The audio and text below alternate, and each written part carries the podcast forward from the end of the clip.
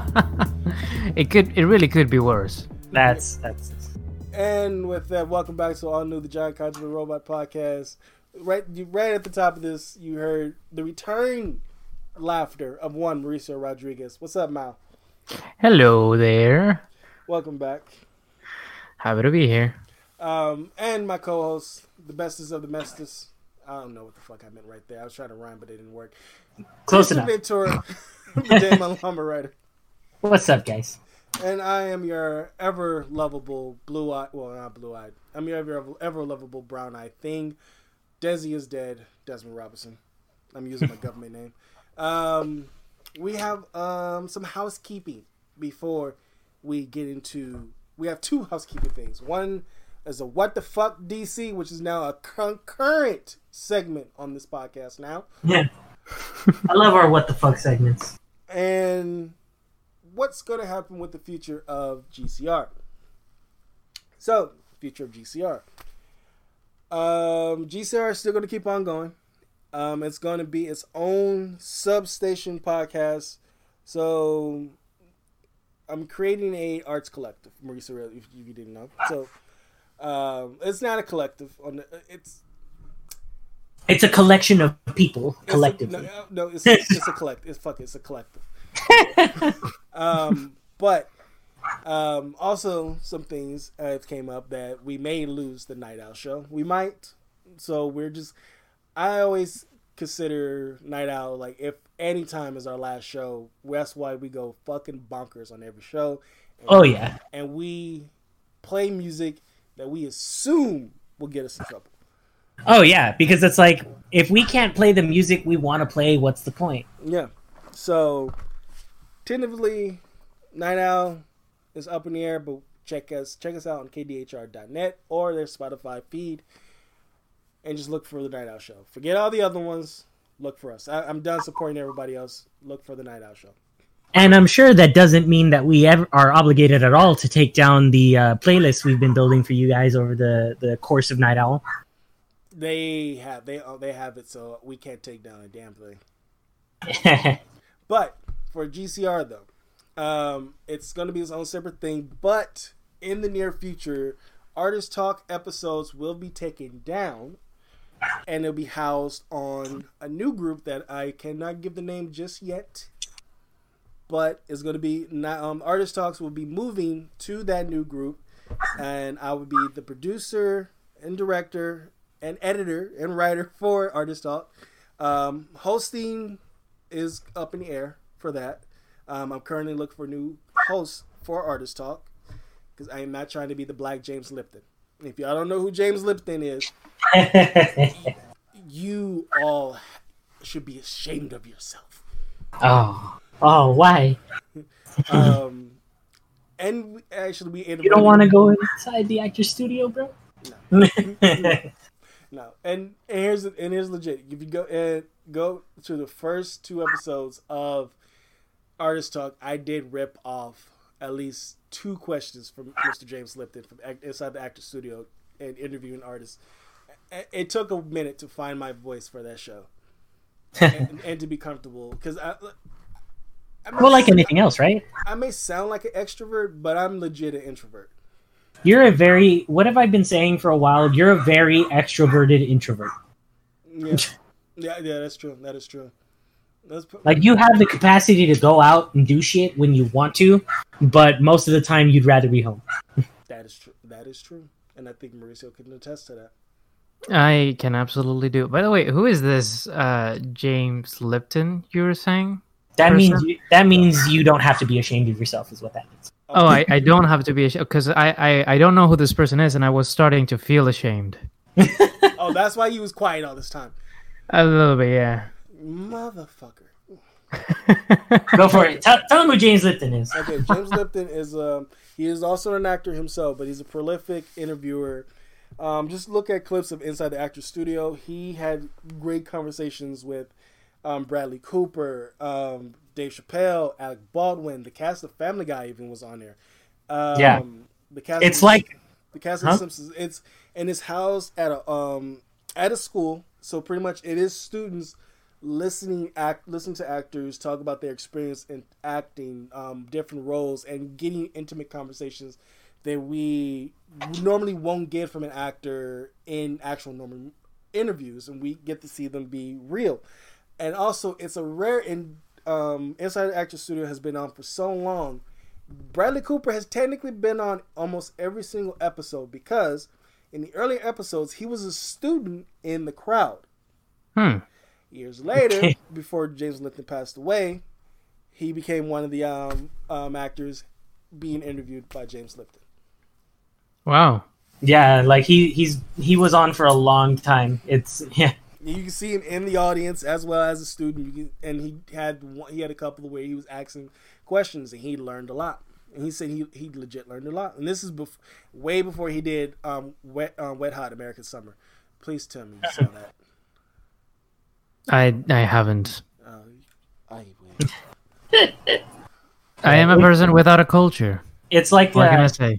it's it's a lot like uh like what was it say uh actors roundtable except um very focused on a specific actor or group of actors. Yep, and then that's how I based off artist talk.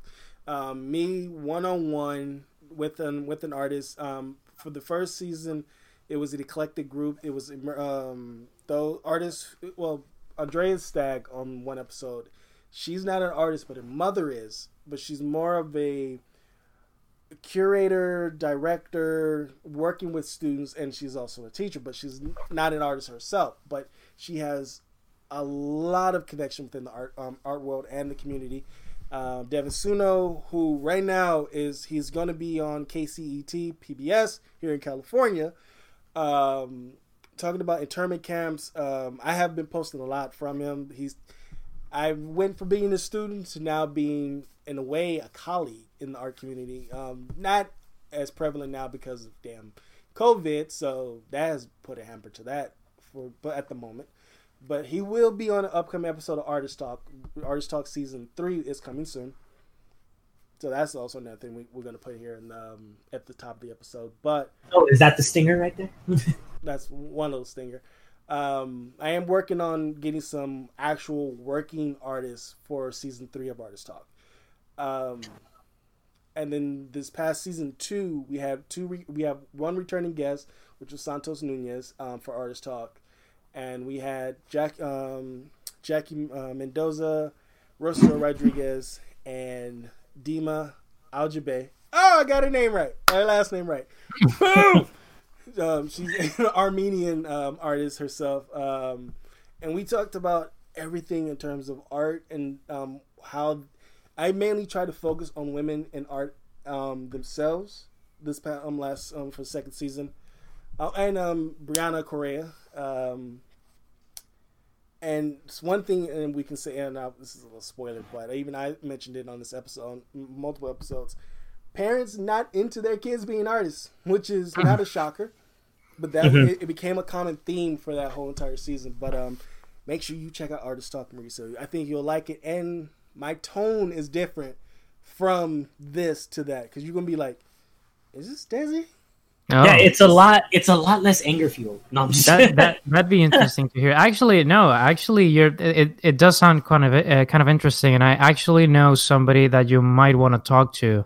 Okay. Um, I have a, a friend from Venezuela who's an uh, who's an artist uh, studying in well, she was studying in New York, and uh, she is actually really good, and uh, uh, I could I could put you in contact with her. Yeah. she'd be. I, I think she'd be a very interesting person to talk to. Definitely. Um, give me their IG so I can check out their art. I want to at least try to see their art so I can get like a like a grassroots knowing, like knowing, not knowing, but trying to understand their art, and then they can better understand it.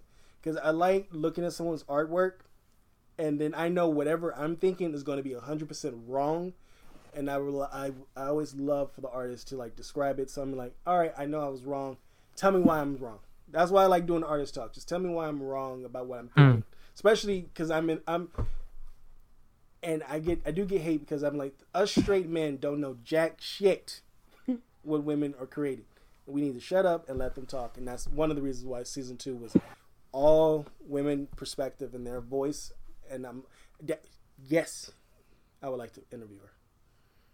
Sure thing. I'll I'll hook you up.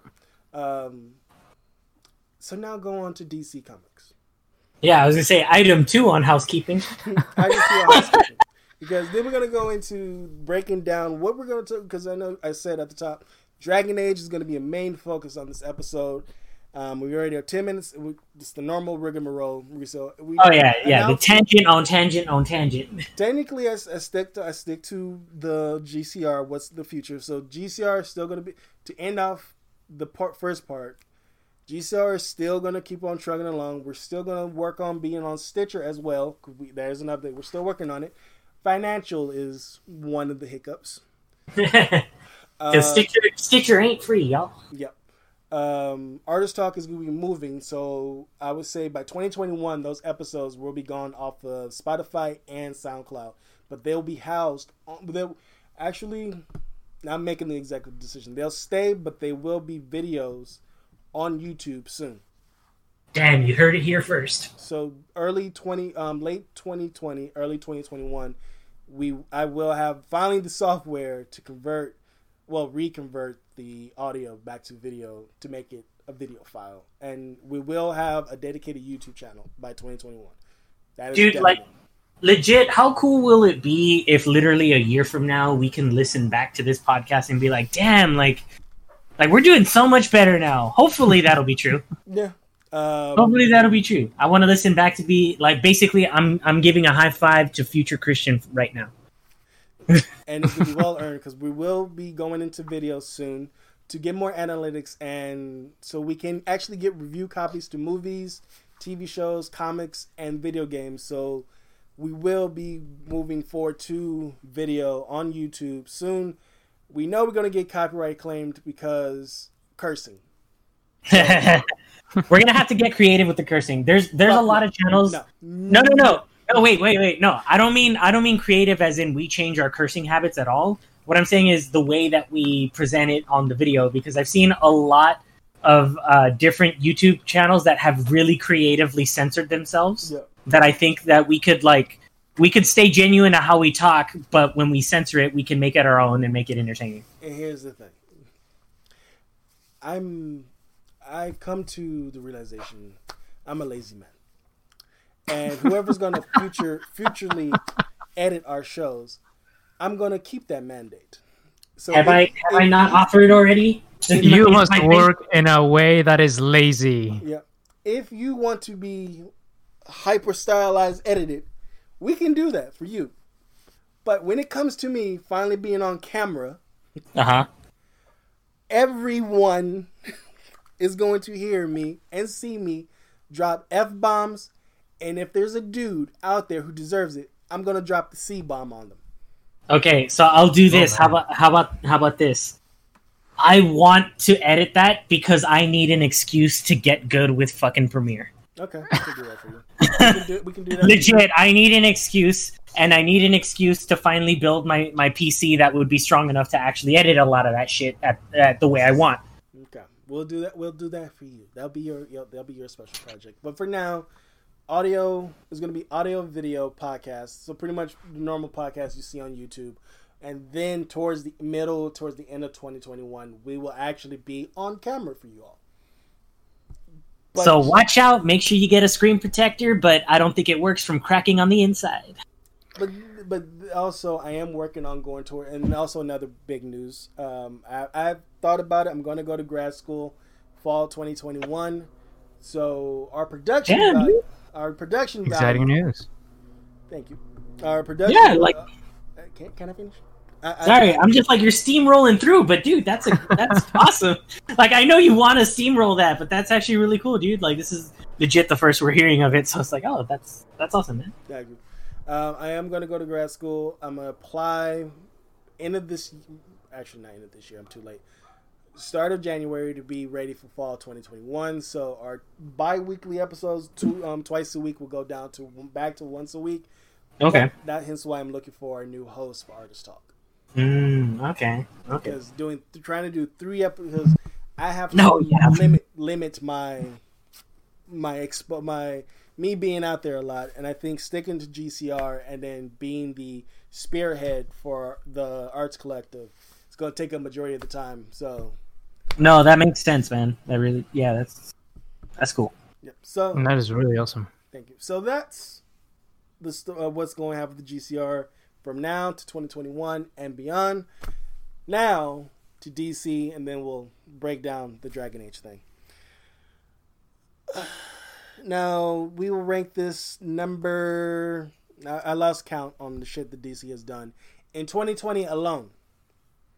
It, it, it's just in 2020 in general. Just, just Jesus Christ. you can already feel like the pressure building up in his throat. Yeah. 10 hours ago, um, the day of this recording is July 17th. We're recording right now, and it's now, we're on record, 7, um, 7 p.m. or 7.04 p.m. Pay no attention to the men behind the screen. on the West Coast and 10 p.m. for Mauricio in Florida. Yes, it is.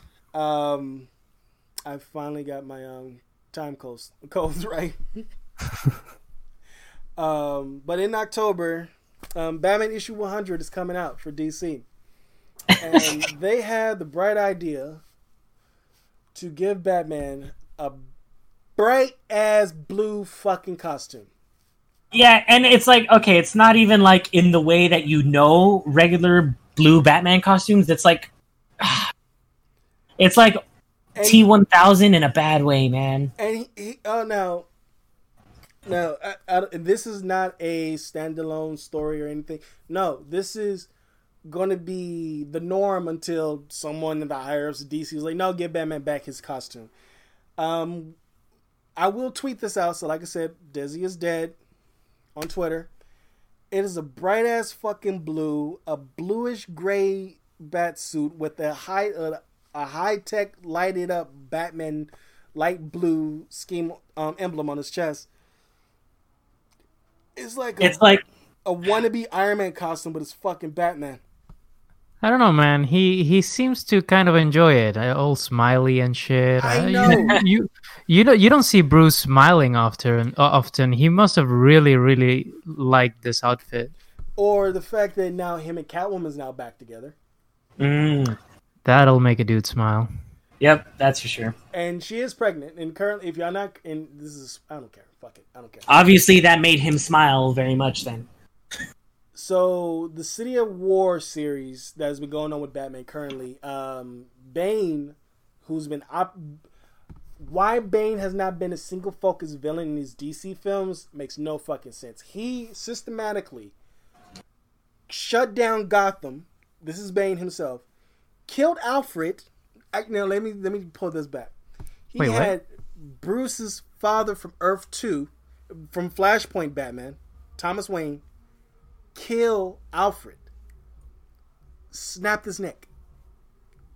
So- Jesus. He, he put the fear of God into Tim Drake to the point where Tim no longer wants to be in Gotham. He's Um, like, I just want to get out of here, man. Damn, he made Damian have now self doubt, so now Damian has been brought to, um, down, and he also d- ruined the relationship between Bruce and Selina Kyle, Catwoman. Like Bane is just a wrecking ball through all things Batman, relationship and bones. and he broke Batman's back again. What is it with him and the fucking Worse, but this time Batman couldn't feel the use of his legs. Oh shit! So he like severed Yeah. his spine. Mm-hmm. He fucked Batman up. And this is the same Batman that we're seeing here in issue 100 with a with a very light, bright blue smiley face Yeah. uh, suit. It's the same Batman. He's healed. The the Bane War is over, but now it's the Joker War. War. See, in between the Bane War and now what's going on in the comic books, Like they, honestly, DC is really fucking with Nightwing. They really Dick Grayson. He gets shot in the head by KGBeast. Damn. loses his memory of him ever being Dick Grayson. His family was um, circus performers. Him being Robin, Nightwing, knowing the Titans. Everything is wiped away. He becomes Ric Grayson. um, Did just They didn't want him to be a dick anymore. Yeah. Hey man, they uh, they they were dicking around with him too much. yeah, and then now currently in the Joker War when Dick is now becoming Dick Grayson again, but he's still mentally messed up. Joker. Now you remember Batman Beyond: Return of the Joker? No. Yes. Wait. Yes. Yeah. Yeah. Where they they fuck with Tim Drake. That's what they're currently doing right now with Dick Grayson. Oh. At the With end of Dick? this, at the end of the current issue, Dick is now he has a weird looking Nightwing costume, but Batgirl was went to um was sent in to go see what's up with Dick Grayson because he's not answering Bruce's calls. He's not answering nobody. Not even um his girl his girlfriend has heard from Dick, and he knows she knows that Dick Grayson is Nightwing and Barbara Gordon is Batgirl. She calls and she finds him. He turns around with the Joker smile, face paint, and it ends with Joker standing there telling him, finish the job. Oh, and also punchline, Joker's new right hand woman is there. And she fucked Oh, up Harley Quinn. She fucked Come up Harley Quinn. on. Harley Quinn can um last time I checked, she can't talk for a while. She slit um Harley Quinn's throat. the fuck? and stabbed her. So if you there's an issue of the of that Batman arc. Harley has scars all over because of um, this new um, punchline, and Batman is also currently messed up. So hence why he's gonna wear this suit later on in the year. Honestly, like if this suit were darker, I have no problem with it. It's just honestly, I know I was saying this before podcast. It was the colors. It's the colors. Like the like the the formation of the armor and shit. I'm not mad at. I'm I'm okay with it. The belt reminds me a lot of like early thousands. Mhm. You know what I mean? Like early thousands, just coming out of the '90s, like spike everything look and like let's make everything with like Dutch angle lines, pretty much. But um, the color is the thing that kills it for me. I know, and if it was um the old school Batman color scheme, I would have been fine. Like Yeah, like if there was like a little bit of accent of yellow anywhere, like but slightly dark, I I would be really okay with this. I would actually really like this. It's just it's that color. it's it's on the level of how bad they did. Da- um, not Damian. Um, Tim. Tim is no longer Red Robin. He, you know what? No, that that is a that is that's taking too much time. Does it seem to you that uh, does it seem to you that the cape is uh, split in the middle? oh God, is it? It looks Kinda- like it kinda- kinda No, looks no, like it. no, it's not. kind- No, it's not. no, it kind of looks like in one one of the panel. It actually looks like it is split in the middle. Yeah, So, but on yeah, the left so- of that, on the left of that, you see the cape from behind, and Yeah. it, and Oh, it shows it full. Okay, okay, it's a fold. All right. Yeah, Oh. yeah, That is a weird fold. yeah. That I I would not be okay with it if it was a split cape. So the, uh, so the headline. I gotta be I gotta be absolutely honest. I was just trying to throw a bit of uh, a wood in the fire. So No, it worked. It It worked. worked, it worked, it worked. It worked. Um, so the tagline for this is: In Batman 100, the Joker War comes to a city, a city-shattering conclusion as Batman battles the Joker in a brutal, no holds barred final duel. This is a fight 80 years in the making, and this and this outcome won't change Batman's life. It will change Gotham City for years to come. They say that with every fucking whatever. it does sound like a thing they would say a lot. Yeah. Um, Yeah. Plus, catch the Like- first glimpse of the new villain known as Ghostmaker. After the since um, since shattering conclusion of Joker War and a pair of short stories that will chart um, what's to come in Gotham City and Batman. The, this 56 page issue will be priced at 6.99 US and it's written by James Ty um, Ty, um ah Ty I can't Tyrenian I can't pronounce Ty Depending on on origin, ti- uh, possibly Tinyan, Tinyon, I'll say Tion Tinyon, the fourth Tion. Yeah, it could be it could be a lot depending on where the country of origin. George Jimenez, man, you you was my George. George you was my favorite. You- James Tynion the fourth. James Tynion the fourth. Well, I'm here and there on James Tynion the fourth because he did an X Men run that I do not like. So he's here, he's here and there when it comes, but he does have some. He does he did some good things, but this between this story, I do not. this is where my hate for the Joker comes. Every, it was either in video games, film, animation, now comics. It's always the fucking Joker. We legit, and besides the Arkham games, at the time at the, at the time the Arkham the first Arkham game came out, Joker was technically dead. So we went a good five to six years where Joker was not involved in any storyline until DC Rebirth hit, where Joker came back with that weird ass, his face was sliced off, and he was running around in a like a, a repairman suit. Yeah, who was it that, that. cut you you told me about this? Who was it that cut his face off again? I was surprised. Um, Toy it was either not Toyman, no, it was either Toyman or um, It wasn't Zsasz, right? Doll, no, Dollmaker. There you go, Dollmaker. I was like, it was somebody I didn't expect. Dollmaker.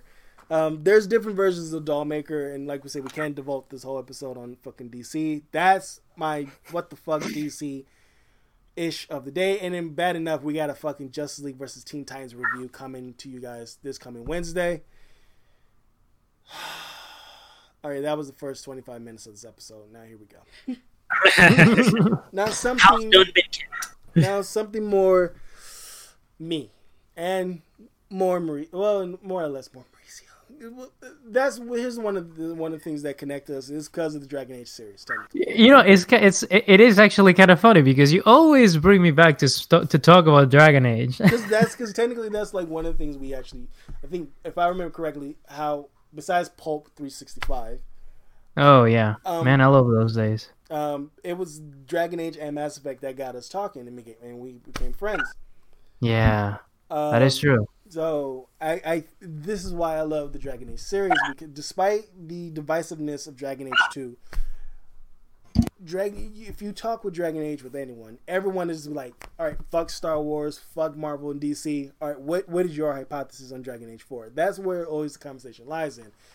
Um, and the, for the last ever since EA showed off screenshots for Dragon Age Four, Screen Rant of all sites, and then also there's some YouTube YouTube channels um, also did what could happen or what should happen, but then also Screen Rant actually had two good articles. Even I was thinking, yeah, it was not brought up. It was not brought up in Dragon Age Inquisition and the what the fuckness and Origins. Um, so we're gonna be breaking down one article. Dragon Age Four may break one major class restriction. Uh, we'll we'll get into that one because we, mean Marisa, we was tiptoeing around in our in the comment section when I made a post um talking about the class system uh, towards dwarves, which would be your your hint here. Um, until I mentioned the descent, and that's when Marisa was like, "Oh, yep, yep, yep, yep, yep." Yeah, uh, so I I still remain completely unconvinced, and I am extremely skeptical. I I usually don't like Yeah. when when uh creators, especially like so. Okay, here's the thing about Dragon Age, right? Here's the thing: we all all of us who who love Dragon Age know about the thing is that the main writers who created the whole series and uh, who who carried it at the beginning and made all of this amazing lore um, are no longer working at Bioware. They're not the ones at the helm of what happens to the story and to the lore and and and to all that stuff. So I am um, extremely skeptical with people who come in and take the lore and uh, the story of something and then they want to be like, oh, you know what we can do? We can break this one rule that was already set on the on the lore. Let's just break it because because, Because uh, now this is ours. So I feel like it's kind of disrespectful generally to the to to the lore and to the people who created the lore and to the people who love and fell in love with the with the actual story and with the actual lore of the of uh, of the games. Now you told me something, which is that that that if um if I if I would have played um the uh, what was it the the descent Yeah, the descent. right on uh, to of uh, Inquisition, which I've tried to play, Mhm. and man, Inquisition just has not aged well for me at all. I'm I'm on I- opposite coin of that. I I cannot play that game for over 30 minutes without feeling bored as hell. And that's me with. I Witcher. mean, I'm I'm sorry. that's me with Witcher Three. Really, I I still don't get it. Witcher three, I, like, I think I think this is our our eternal curse, man. I think that I I will always be able to play Witcher three just the way that you're always able to replay uh, Inquisition, Yeah. and we will not be able to do the other way around. Um, we'll, Yeah, we'll I get- we'll think I know which game that is for me, but it's like not worth it. Yeah, but we'll get more into that. Um, the other article from um, Game Rant: Which Inquisition or which compan- Dragon Age? Um, I'm gonna take Inquisition um, companions, but take out that. But which companions we could see return in Dragon Age Four? Um, there's, I would say, one character who'll probably more likely be omitted out. Um, but um, I do have like a a counterbalance. Like for me, for Witcher, I watch YouTube videos. I say, just watch YouTube videos for Inquisition. You you be fine if you go if you decide to play Dragon Age Four. Um, also, the hardest choices that they have to consider in um, the next Dragon Age game, we'll break that down. Um, I have game once again. This is all from Game Rant, and as this person who written these articles, besides one, the major class system. Well, two technically. This person, these these three people individually, have to be like they they they like Charlie Day and It's Always Sunny. I'll just uh, have a fucking wall of just like different things, and it's like point connect here, connect here, connect there, connect here, and it's like fucking crazy, and they all come together smelling like piss and shit, just like, what did you get? What did you get? Oh, this is good. We'll write this.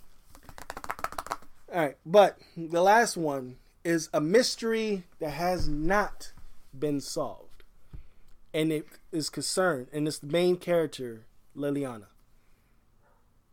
This one, actually, I we'll start with this one first because I'm now. You played Origins already, right, um, Mauricio? Oh yeah, Okay. yeah. Um, Christian is gonna is this game been out So it inadvertently is going to be the reason why we're doing this because it's going to be spoiled for Christian either way. right. And I have not played a single bit of anything Dragon Age, and I just purchased Origins uh, to start playing it and hopefully stream. Have you ever played any of the old Forgotten Realms uh, D and D classics? Like, uh, I just Baldur's started Gate. playing D and D. I'm sorry. I just started playing D and D maybe about six months ago. yeah, he. No, but I, what what I what I, what I'm actually talking about is like the PC games, like Baldur's Gate or like uh, Neverwinter Nights or Icewind Dale. Have you ever have you ever played Mm. any of those? I pl- I think the oldest I probably have played is Morrowind Morrowind. Okay, so that's, and that- and Oblivion. gotcha. So Oblivion. no n- no experience with any one of the w- any one of the um what's it called what's it called CRPGs I think um like the one that top down rpgs like you have to pause a lot and like uh, uh choose your actions and everything and then you you unpause and pause again a few seconds later to see Mm. how how it turns out like n- no experience with that at all I mean, I've done RTSs a lot. That's what that sounds like to me, but I I'm pretty sure you're not talking about the same thing. Well, it's it's kind of different. So, reason I'm I'm referencing all of this is because um, Dragon Age Origins is a lot like Baldur's Gate, like classic Baldur's Gate in a way, and uh, it's if you had played any of those, I I would be able to tell you uh, whether you will like it or not. But honestly, Dragon Age Origins is just a delicious game. It is amazing. uh, it's and it gets its main inspiration from Games of Games of Thrones. So you'll definitely you'll if you depending on what class you pick, if you go in human noble, human noble, you instantly getting what happens to Ned Stark. it basically, um, but your character is essentially your character is essentially Jon Snow as well, except for what the Night's Watch did to him. You know, I mean, that's cool, but that means I don't want to choose a human noble to be honest. Um, like I've seen that shit. I want to do something else. here's the thing though elves, dwarves, they um they all get their own Game of Thrones moment in each of their own origin story. They kind of do, yeah.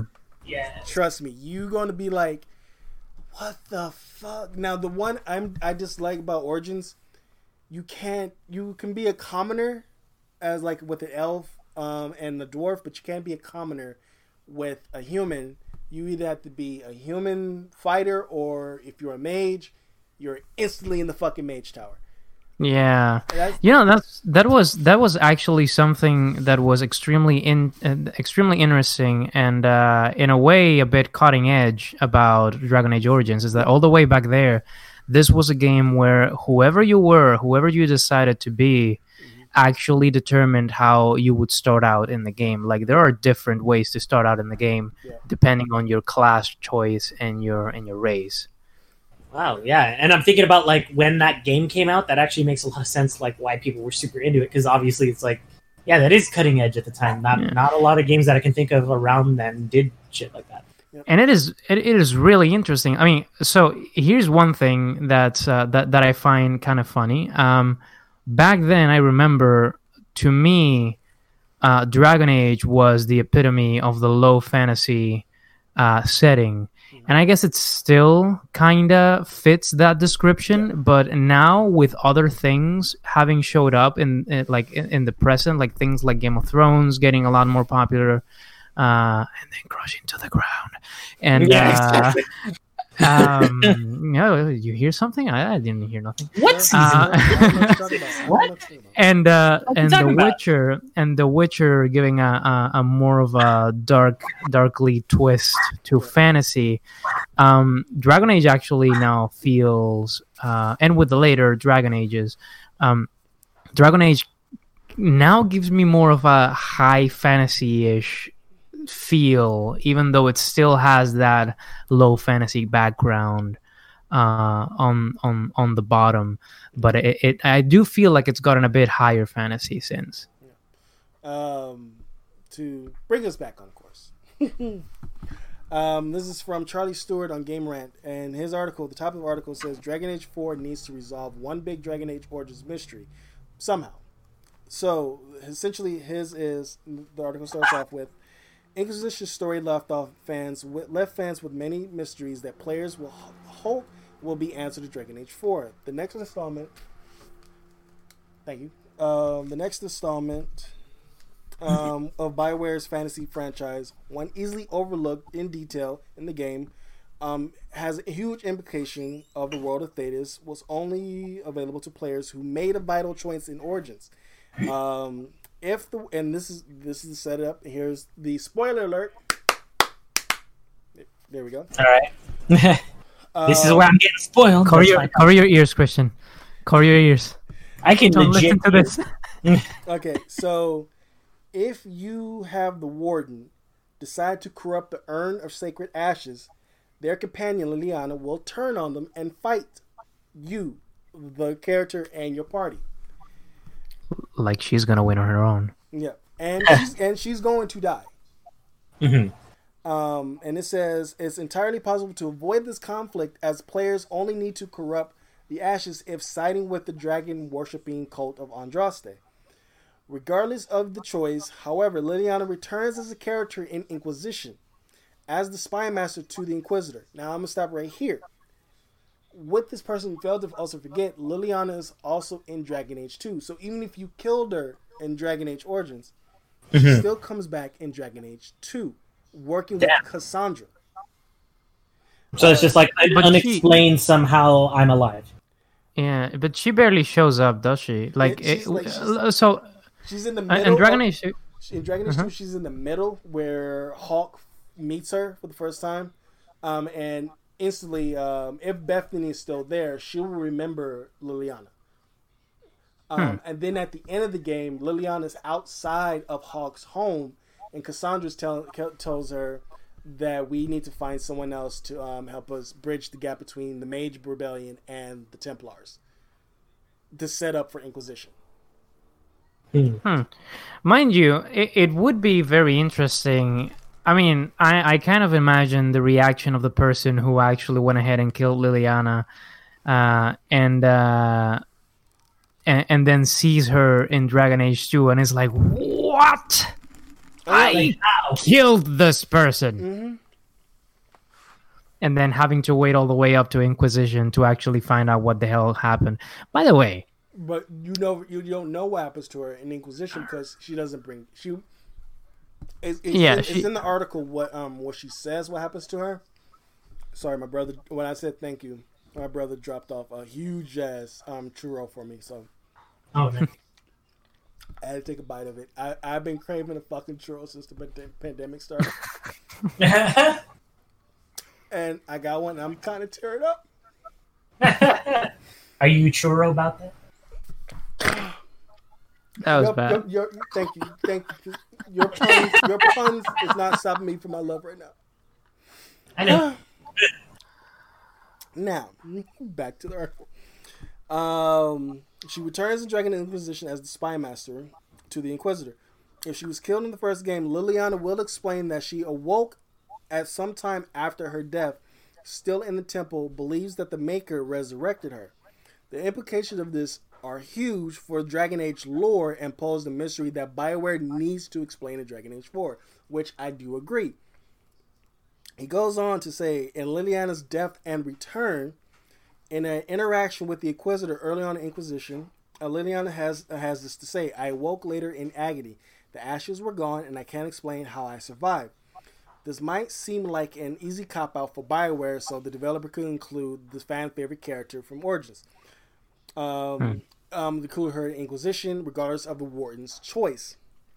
At this point in the game, it appears ambiguous as to whether or not Leliana was truly ever dead or merely survived her injuries after the fight, leaving the distinction as a matter of faith, though one made less ambiguous if the warden used his decapitation finishing move. Yeah. Which you, which you would have, trust me, you gonna if you I, I know you're not gonna be a warrior because I because I, know because you always, you always break down um, Christian your your D and D character so I Yeah. know you're not gonna be it'll more likely be your party member chopping if you keep Alistair as your warrior which you should always have at least one warrior in your group Okay. um more likely it'll probably be Alistair chopping her head off Okay. or Sten or well, anyone else Y'all get me excited. Like now, I want to play the game regardless of whether I stream it or not. um, at the end of Inquisition's final um, Dinos DLC, the Trespasser. Well, it's not the Trespasser, but it's Trespasser. Listen to this. If Leliana is not made divine at the end of the game, her epilogue states that one day she goes missing from her tower as a cloud of ravens passes overhead, leaving a note which reads, "Delirium saying, um, saying the, the excuse me, delirium saying thought into being. Now it's time to stale, and the melody is called elsewhere. Until I am needed, I am free. Hmm. Is Leliana a lyrium ghost? Is now my question I'm posing to Mauricio. Damn. I wish I knew what a lyrium ghost is. You played Dragon Age 2? I did, yeah. You I played them all. You remember the totem, the the red lyrium came to life and started. Um, when you get to this point, um, Christian, it's going to be Oh, I'll probably forget by the time I'm there. you. But Wait, is this the is this the is this uh, the DLC? Because I didn't play the the Dragon Age 2 DLC. Not not the Dragon Age Two DLC. It's the story. Um, remember we go to the deep roads, and we discover Yes. the Delirium that the totem, and it, it corrupted um, Meredith, Knight Commander Meredith, Oh, and then the brother. were so awesome. So, but do we? That's where we got the introduction to Red Lyrium, and it's Mm. more. It is more powerful in Inquisition. Um, they in Inquisition they make Templars um, eat it, so and it corrupts and it just warps their bodies. Yeah. They're worse than Darkspawn. Trust. This is you didn't play Inquisition. They're worse than Darkspawn. Darkspawn is hard because they're technically reanimated um, corpses of um, wardens, but fighting Templars who are now imbued with this red lyrium that warps their bodies, it just like holy fucking shit. Yeah. Um, Man, great games. Yeah. Um, Too but- bad about the gameplay on the last one, though. Yeah. Um, it also says um, this connects several of the biggest mysteries in the Dragon Age universe that many fans are eager for Bioware to explain. It implies that it is the lyrium, the magical mineral, mineral that connects mages to the Fade, which is responsible for the life-giving powers of Andraste's ashes, which um, held um, Lord Eamon. Um, potentially meaning that the followers of Andraste have, unbeknownst to them, been performing a kind of magic rather than witnessing miracles. So, the thing uh, now, the rest of the article is going to go back to the changing of the lore of dwarves. Um, and it's going to also tag back to Leliana when we get to that portion because it is because now we're changing the lore of Dragon Age of people dying and now coming back in a different way. Um, and Leliana's now point proven. She te- if you go that technically that's the evil route. If you side with the cult of Andraste, um, killing off a technically fan favorite character because you look at every playthrough on YouTube, no one kills off Leliana. Now unless they're trying to get now unless they're trying to get the trophy, Um, Yeah. or siding with the cult of Andraste. But that is the question when we get to Dragon Age 4 is if anyone who has and Bioware perfected a way to carry your saves over. So I know Dragon Age 4 is going to be safe if you carry your saves all the way over. And if you never played 2 or Inquisition you can do your um, Inquisition show that you can make choices for the first two games and just go right into Inquisition. But you won't get none of the the lore, the story like I'm, I'm spouting out right now for the, like the last how long we've been going on for so far. We're at 46 minutes over like the last 20 minutes that I've been spouting out. But um my thought before we go into the next thing and you can y'all can jump in if y'all want. I seriously feel after reading this, and then like there's more to this one article, cause, but it links to uh, a character in in the Descent. I seriously feel Leliana, if she did, if you had the choice of killing her, she is now a lyrium ghost. Um, there is a character who's um, is a spirit that another character can um, what's that word sense that he's a spirit. So I feel since Leliana is so connected to not only to Andraste and the Maker, and she's technically in a temple that has lyrium imbued in it, I think that her corpse absorbed that lyrium, and her spirit is now like she probably did die and she came back. The reason why she said she was in agony, I'm saying because she probably reformed her body, hence why she would be in agony and probably went off acting like nothing happened. And she, uh, and she also does hate the warden. When you when you get to Inquisition, she has no love for the warden no more. like she wants to kill him. And so it, it goes that route, and it's even worse when you have Morrigan there. Like you have Yeah, that's that's what I wanted to ask. Does Morrigan make any comments? Uh, is there like what what's what's going on there? here's the thing: I never killed Leliana, and I don't want to. I don't, and I, there's a lot of choices in these Dragon Age games where you see these characters, and you and I love the beauty of people streaming this. Um, uh, Cullen, not Cullen. I, legit just said his name and I fucking forgot. Alistair, there we go. God damn it. Hmm. Alistair can be a drunk, and he can finally get to be sober again in Inquisition. Um, you can also kill off Hawke in Inquisition. Can you? Yep. Um, when you Oh yeah, that's right. There is a way that he dies. Yeah. Yep. If you meet Stroud in Dragon Age Two, um, also you can also kill off Alistair. So if Alistair becomes a drunk after Origins, you'll meet him in Dragon Age Two instead of Stroud. So when it gets to the fight in the Fade and Inquisition, you have a choice of Alistair or Hawke to kill off. Anyone who picked the drunk Alistair storyline through these games always 100% killed off Hawke. I only saw a few people pick Really? Alistair. Yep. I saw a few people pick Alistair to die. And if you do the dark ritual with Alistair instead of the Warden, which is your main character, Alistair would say, "Tell Morrigan, I'm sorry." It was like I, I forgot the line, but it's uh, connected to Morrigan. Like they somehow, some way, now have an actual relationship because of your Inquisitor. Hmm. But my dumbass, and if this was done today, if Origins and Two was done today, this wouldn't. It would. It will. It will block it out. I had a relationship with Leliana and Morrigan. Both. Both, and both made a comment in Inquisition about how they both love the Warden. They miss him. He's my Warden is off trying to find a way to stop um, the the um, calling from happening. The calling. Yeah. So Leliana's like, when this is all said and done, I know where he's at. I'm gonna be by his side. And I'm like, ooh, Morrigan was talking about finding me too. oh, Did did did you go? Did you go with Morrigan afterwards? I did.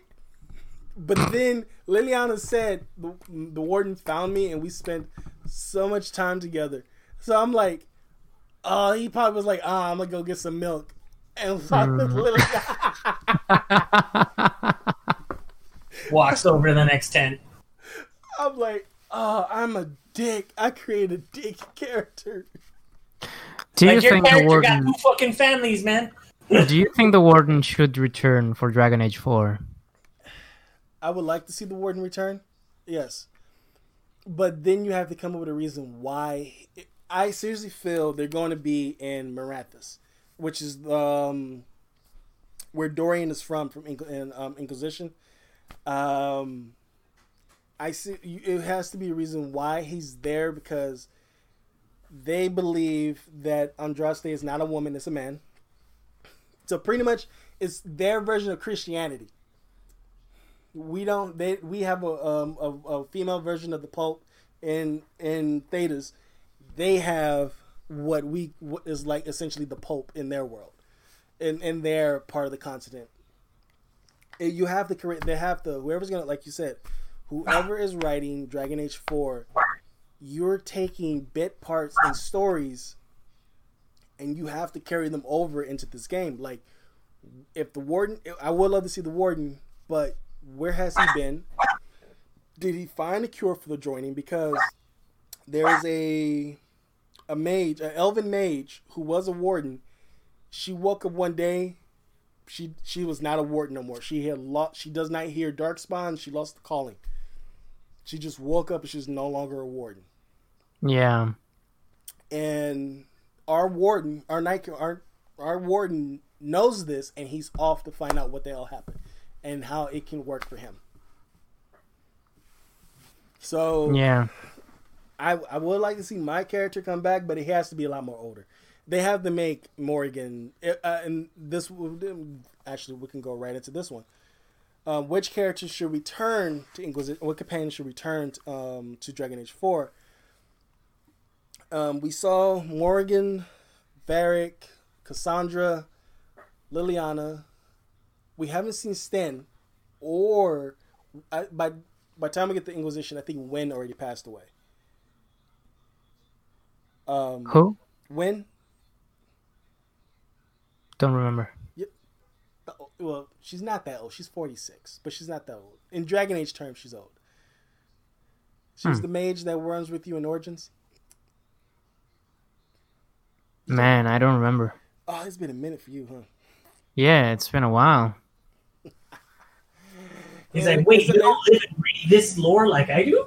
No, it's been only been three months for me because I I just finished um, Origins again. I hear that sentence. Listen But to it that has- sentence. It has been. It has been like in the whole in the whole in, in the whole thing. Um, it has been like thirty years or something since Dragon Age Origins all the way to Inquisition, hasn't it? In terms of lore, it's been technically actually Or was it like 10, 15 years? 10, 15 years. Yeah, I remember because I I do believe I remember that uh, Dragon Age Two happened like ten years after the Fifth Blight, right?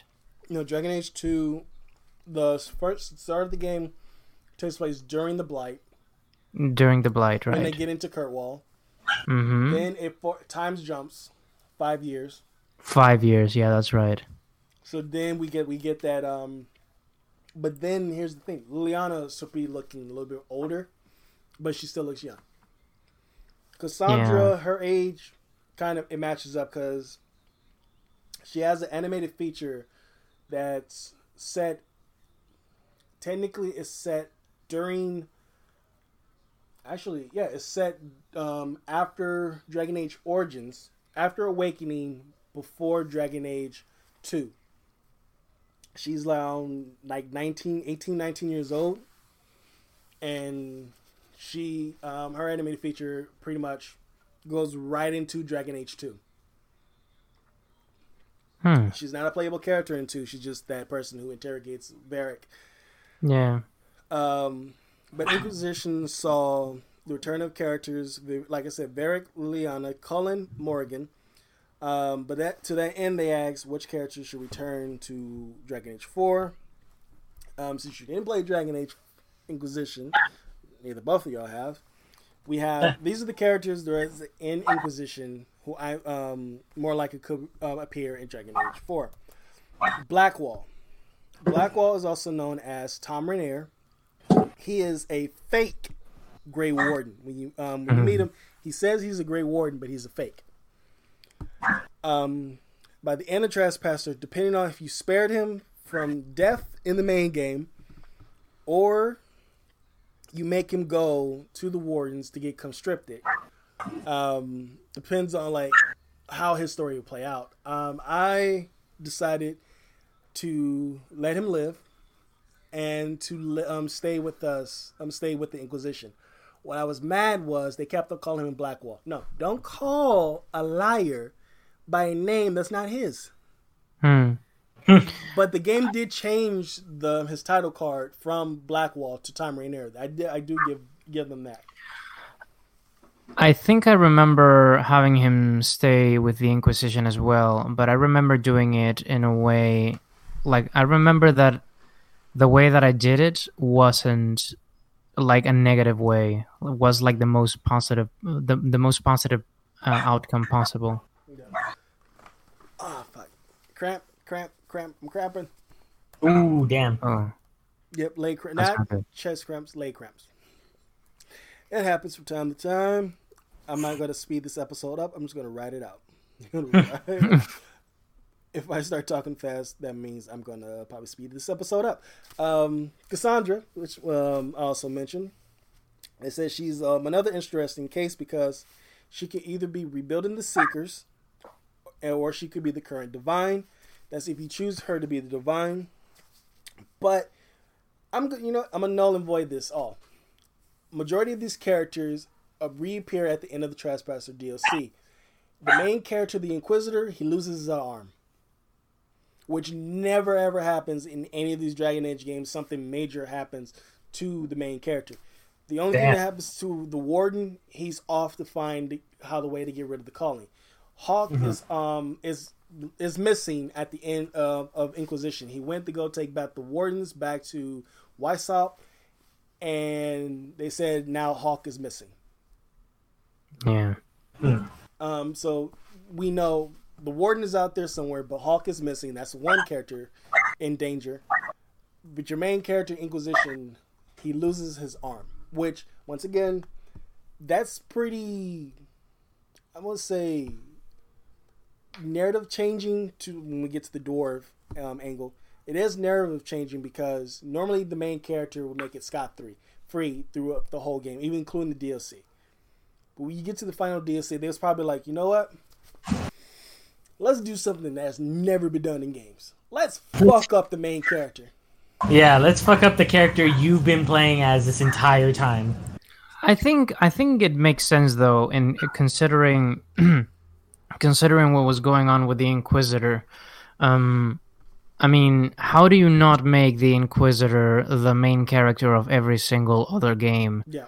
Him having the ability that he has, or she, uh, they, um, so how how do you know how, how do you not make them the main character of the series afterwards? I mean, if you if you want to keep changing the main character of every single game, mm-hmm. You gotta get rid of problematic abilities like that, and that is one hell of a way to do it. Yeah, and that would put him in a position to take over if Cullen doesn't return, because Cullen becomes one of your generals. It would make sense to make the Inquisitor, um, if they let you use his last name, Trevelyan, his well their last name. If you're human, to be if they're human, yes. If they're human, I think it was their human, dwarf, elf, Qunari, and human. There we go. Um, if we'll say they to be more politically correct. If they, um, since they lost their arm, I think they would be more better to be to take Cullen's spot as the general for whoever's going to be the main character um, in Dragon Age Four.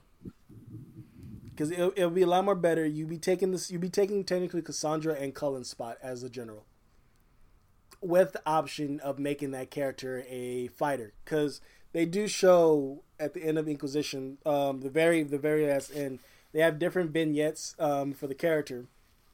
Um, one of them, if they're in a relationship with Sera, um, they're running around with a crossbow attached to their um arm to their limb, hmm. which is kind of cool. Which is really fucking cool. They use. I'm like, I that would be an awesome fucking character. Your see your character that you created running around as an NPC with a crossbow arm. yeah, that'd be kind of cool. That yeah, that would be. But then I don't want to see it because I can't. You that means you won't be controlling your character no more. You'll have nostalgia. Shit. um, but then, um, but like I said, it'll take um Cassandra's spot. Cassandra can go either way. If you um, if your choice was to make her divine, she gives you orders as the new pope. But then in in Trespasser, she's like, "Fuck this being divine. I'm putting on my suit of armor and I'm going to fight the final fight." I like mm-hmm. that. I actually fucking like that. Have a divine who's like, you know, fuck this. I'm fighting. I'm not gonna sit here and give orders. Um, you have Dor- I never, I never did like the idea of Cassandra as the divine. Who did you want as divine? Let's, let's get into it. Let's get, let's get into it. Who did you want as? I know you. I tried. I, I I supported. Uh, I supported Leliana. Okay, so it's it's as we go. It, it goes that way because I had um, Lily. I had Leliana be the divine as well. I had Cassandra head up the Seekers, and I had um, oh shit, let me pull up her name. Yeah, because uh, I always like I remember I remember this in particular. Um, Leliana seemed more conciliatory, and Cassandra seemed extremely militant, Vivienne. and I didn't quite like that. So I preferred to to support Leliana as a divine and I had um, Lillian, um, Vivienne to help um, the mages, Leliana to be the divine, and Cassandra the head of the seekers. I criminally ignored Vivienne. Here's the thing, though, and one friend she said this about Vivienne: she's a uh, she's a bitch, and she knows she is. So she's unapologetic. That's why everyone, well, a small group of people like Vivienne. And I know people who are like Vivienne, so I also like I didn't mind having to talk to her. And you can tear down her walls a little bit by um, phrasing, but um, her emotional walls, where you learn that she had a lover. Yes, the wife knew, so that that is an interesting marriage right there. no judgment, though. No judgment. Still interesting. Um, but yeah, Vivienne's not that bad. I didn't like her.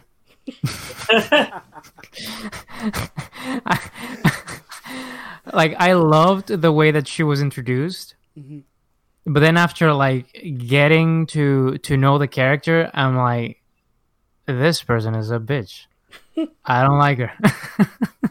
All right, what about what about Iron Bull, Freddie Prinze Jr. himself?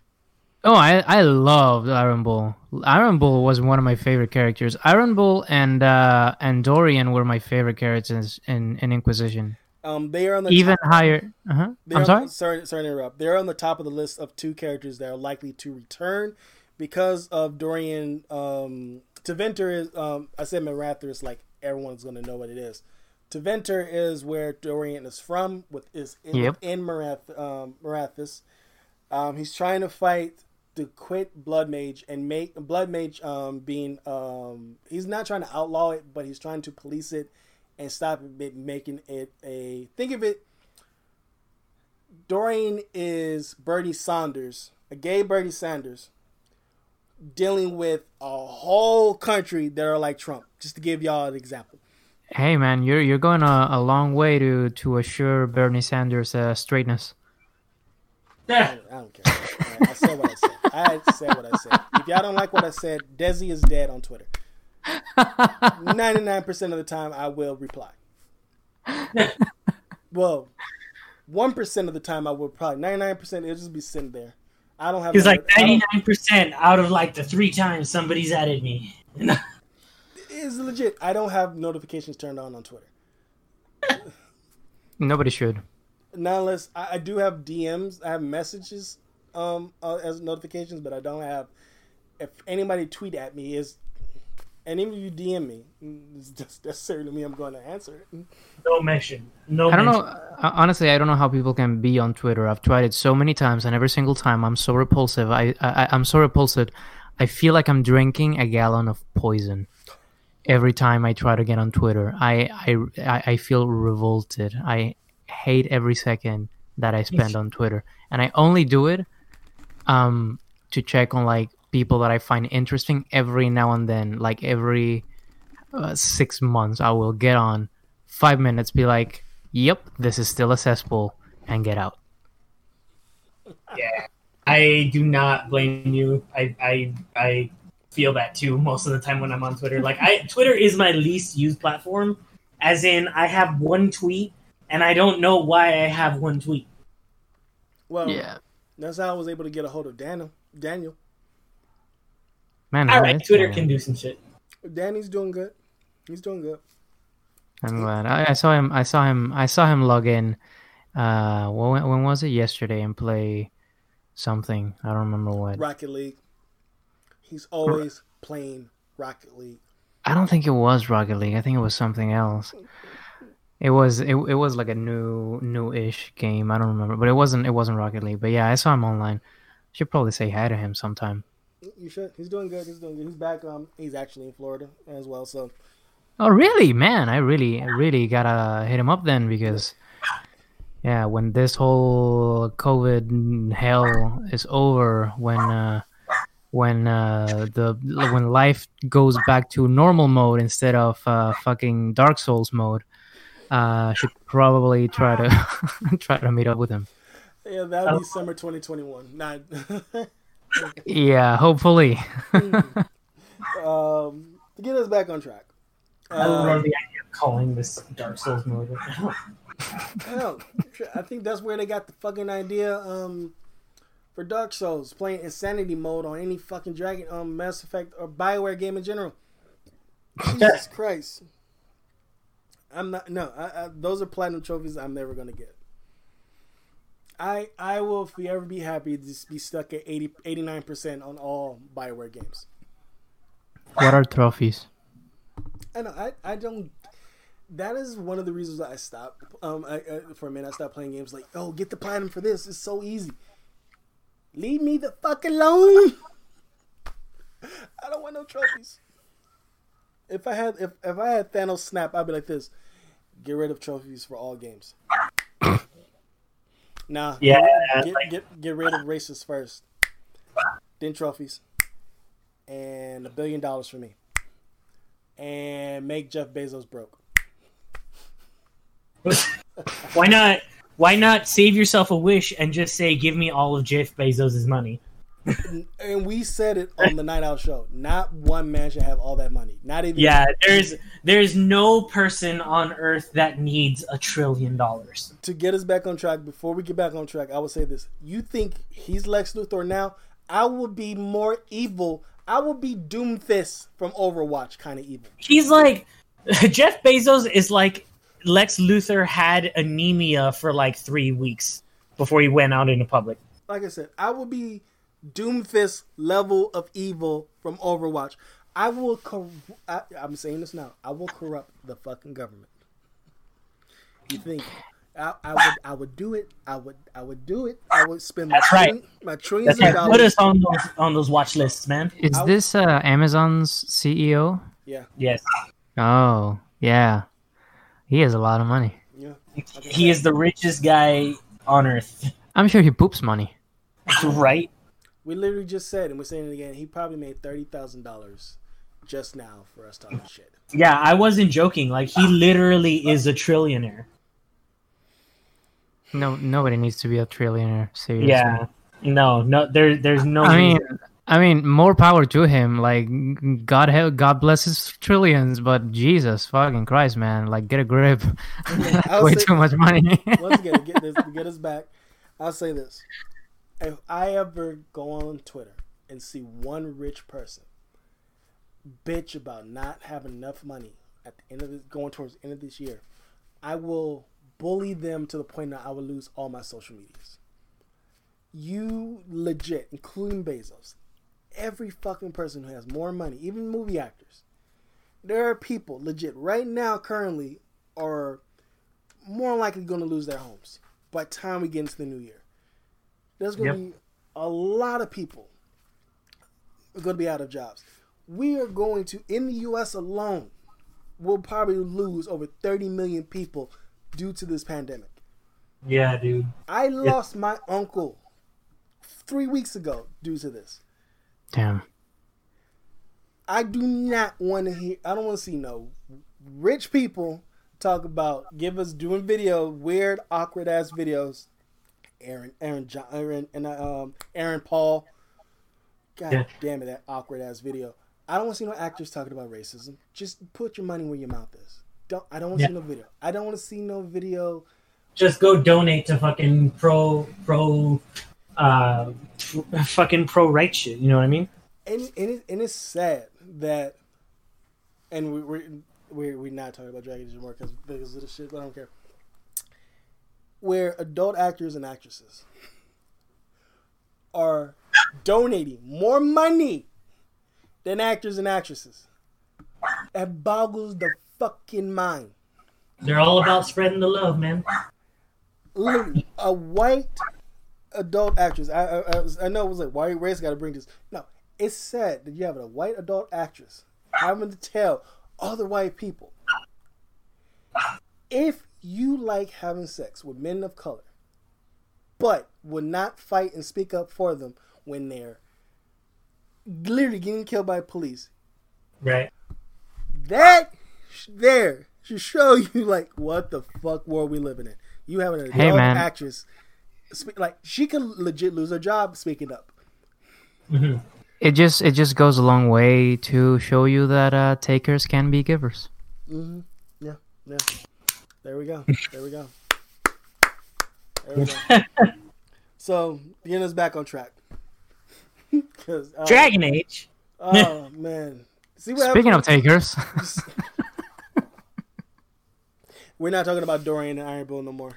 Because that right there, that right there is, we know who's the giver and the taker in that relationship. So nope, moving on, moving on.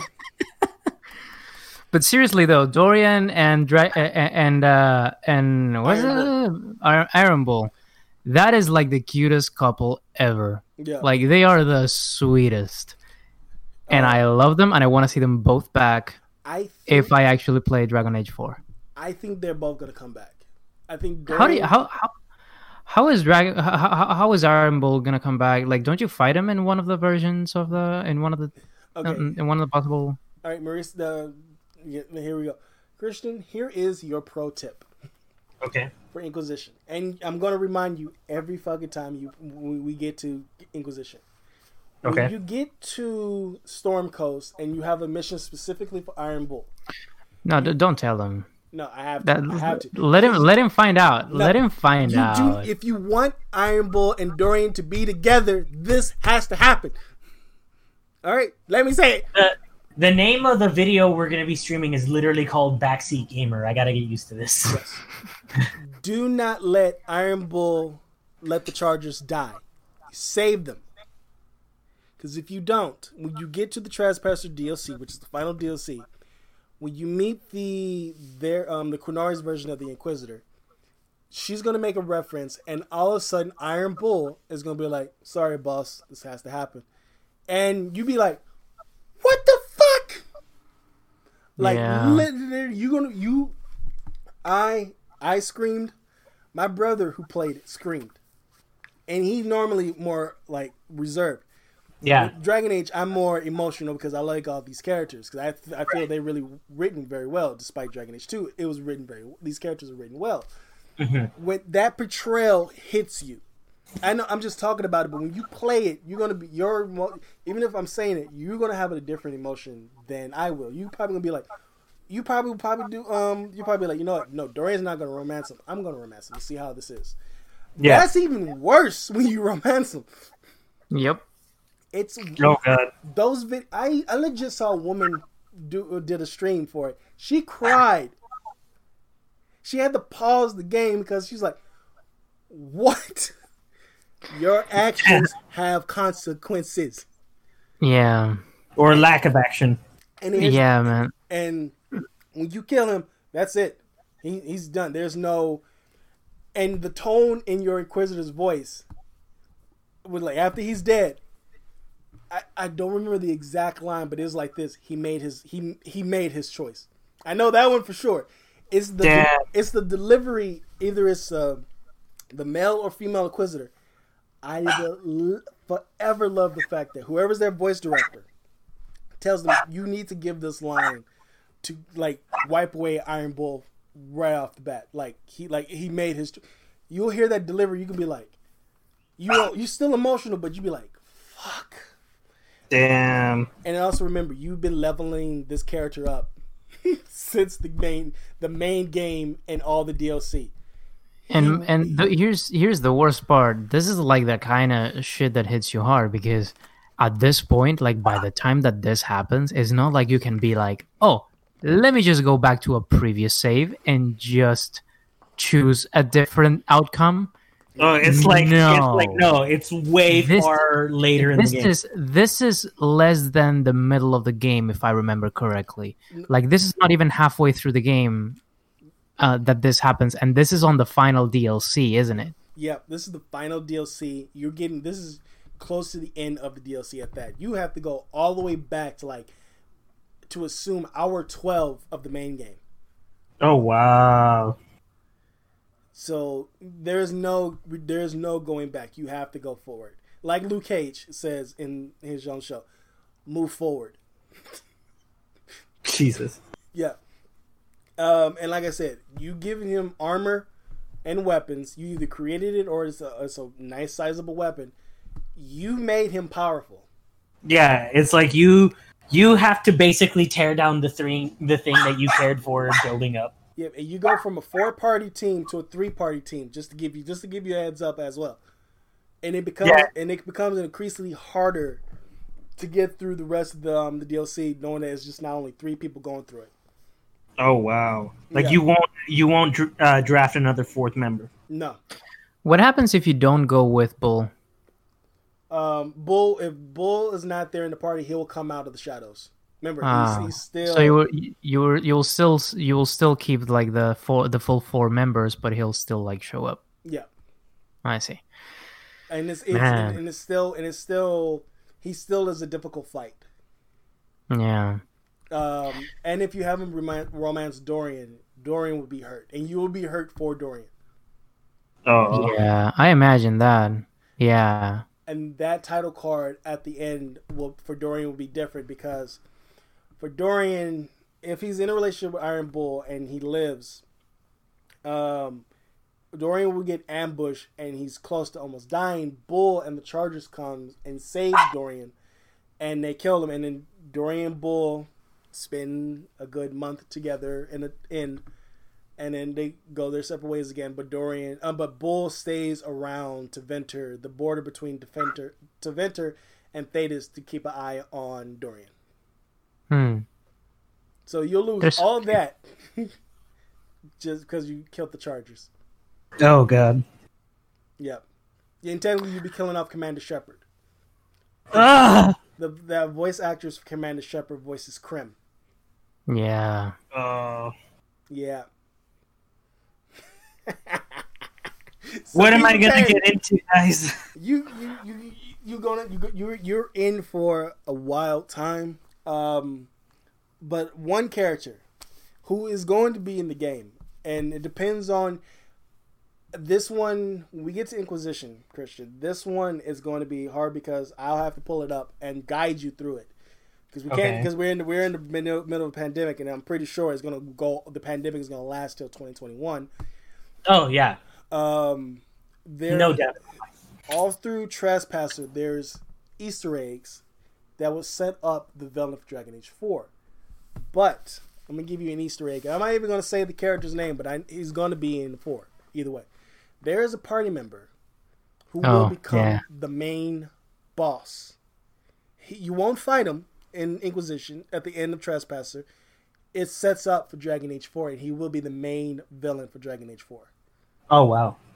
Man, And- that person and- really fucking sucks. Yep, and he's in the game with you. Oh shit. Yeah, he is one of the he is one of the characters that I also hated. That like from second one. Like I avoided that person for the longest time. And I didn't quite know why. And then I knew. Yep. and they will oh, they'll they'll respect you. They really will. But respect can only go so far. They will try to kill you and every human, Qunari, and Dwarf, just to bring back what they lost. Okay, so it's not a member that's any of those races. and elf as well. There's still elves out there who support um, dwarves, humans, and they. You have people think of it like our world. We want cohesiveness. We want to be a single entity. We don't have to worry about racism. And then you have some who just like, no, I'm just gonna kill everybody and get back what I lost. Mm, okay. So it's it's you're gonna be like, well, shit. and then there are those who join the Qun. Yeah, and if they wipe out the Qunari, I'm sorry. Keep Bull, keep Sten. Eh, let everybody go. Well, I mean, uh, not the Qunari, just just the fucking Qun. But the Qun is so indebted, in like ingrained in the Qunari culture. It's like I seriously feel Mark Darrah pulled a lot from modern culture. Um, it's the um, Nation of Islam, Christianity, Catholicism, um, Norse mythology, as well. Um, it's all ingrained in this game. That's why Tevinter has what we consider Catholicism, Christianity in their world, while Thedas, um, which is, is still in the same world and continent, but in Thedas we have um, a divine, which is technically a woman pope. Like if we had a woman, a, a female pope in this world, but we don't. It's the, in the divine, and the maker is technically Mary, and Andraste is Jesus. Okay. That's if, if, if, if that's where that's how I'm getting my base. Like I'm just trying to like, okay, this is we're flipping it on its head. That's and we can thank art history for this one because I when looking at this and then looking at what I'm studying from art history, I'm like, ah, okay. And then you look at the Dragon Age games. We have the medieval times with Origins. Dragon Age Two, we're leaving that medieval times is slowly creeping into a mo- more modern era. Inquisition is now in that like that close to the Florence Renaissance era and the Renaissance era, and then I'm pretty sure Dragon Age Four when we get to Tevinter, we're more likely going to see the Industrial era, but hmm. still in the Dragon era. Is it is it still gonna be? Is This- it still gonna be like the um? The, the Age of Uh, the Dragons. No, what I mean is that is it is Dragon. it gonna jump in time that much? I think it's probably going to. If you look at each game, technically it did jump in time, Um, because look, well, yeah, kinda. If you look at Inquisition, how everyone was dressed, this is technically how the Renaissance was. Like how everyone was dressed, how everyone was acting, even those in Ferelden, how they was acting, how you notice some castles were still being upkept, some still technically is, are decaying. So that tells you that they are moving away from this medieval esque era, but we still have this these big, gigantic, epic battles. And technically, you have the Qunari is from an unknown unknown land, which I'm going to consider as like in in the vein of um, Serbia or Sabi Siberia or Abu Dhabi, but or Africa, but it's the Qunari. Hmm. Hence why I, I feel the Qun is kind of similar to Islam, but differently because there's I don't I'm not going to speak on Islam because I don't I'm I'm an atheist. All right, this is I'm gonna come right here. I'm atheist. I don't I only know. I like how you say like you're coming out with that, even though you said that in multiple episodes. and I'm gonna do that because we don't know when people's gonna jump on these episodes. That's true. That's true. But still, it's every single time. It's like it's like you know what? I'm gonna say it right here. It's like, dude, you say that every time. like, and and we have and we have we, and look, we have running jokes. that's true. one of them. This is one of them. Uh, that's a, this is a new thing we're doing now, Chris, uh, Mauricio. Running jokes, running gags. Oh yeah, we we yeah we got runners. like at the end of the episode, I make people think that Christian's gonna say something and then I cut off the um, broadcast, or are you revealing the secrets? or I will probably set something up like we was going to talk about it, and then he'll be like, "You mother," and then I would cut off the episode. Yeah, nice. yeah, that ends up happening a lot. Like he's really good at getting reactions out of me. yep, that's why we need to get Dan on here. Make him think that we're gonna talk about Rocket League or something that he likes, and then just cut off the stream. I become a mean asshole. Oh, oh God. Oh, we, we, what we learned about me in this episode. I love Dragon Age. I hate DC Comics. Um, and you fuck with people named Dan. And I'm a homewrecker. I no, not a homewrecker. I'm a male hoe. I'm in a damn. Um, I'm a rela- in a relationship with um, Rosario Dawson, a make believe relationship with Rosario Dawson, Leliana, and Morrigan. Nice. Yeah. Isn't it weird that the two like actually non-real people are probably the closer relationships you have yeah. of that list? I know. I know. I'm going to keep on speaking Rosario Dawson's name into the ether. But back on Dragon Age. By the way, Des, if if you know if DC Comics makes you so angry as uh, as indeed we have proved that it does, um, you know what what what would uh, satisfy your need of good superhero storytelling. If you say Marvel, we're stopping this episode right now. Oh, Jesus Christ, no. I'm thinking of something better. What? Worm. The fuck is Worm? Oh, Jesus Christ. Uh, okay, that, I don't know everything. I know we've been we've been we so so it's funny because we've been through this and it's it's it's kind of hilarious that I can just present it to you again Worm is a great web serial about uh, superheroes and the way that they that superhero society would uh, would work in a sort of more believable way than regular comic book heroes. And it is great. It is gritty. It is. I hate to use this word, but it is kind of realistic in a way. Uh, you lost me. you lost me. Why? It's I, good. I have mentioned plenty of times already. We're we're close to fifty episodes. I'm tired of realistic, gritty, grounded superheroes. Really? And, yes, and it's and I like Nolan. Nolan has just I, talking about this too. I think last podcast. Yeah. Um. I do. I, I've said. I remember. I look back what I said about the Nolan Batman films, and I'm gonna take. I'm wholeheartedly taking it back. He has made good Batman movies my big critiques out of those movies. I hate when you make superheroes and you ground them. And you try to make it realistic like X Men. X Men is a known offender of this. Batman, the known Batman films is a known offender of this. You take heroes that are surrounded with um, fantasy, mythology, um, mysticism, and you and um, science fiction, and you ground all of this. And I'm like, no, I do not. Me specifically, I don't want this. I, I, I like what Wonder Woman, for the lack of better. I hate Shazam, but Shazam did it very well, and Aquaman has done it very well. These three, all of all those DC films, those three did very well. So okay, so mind you, all right. So how about this? Let me let me paint you a picture.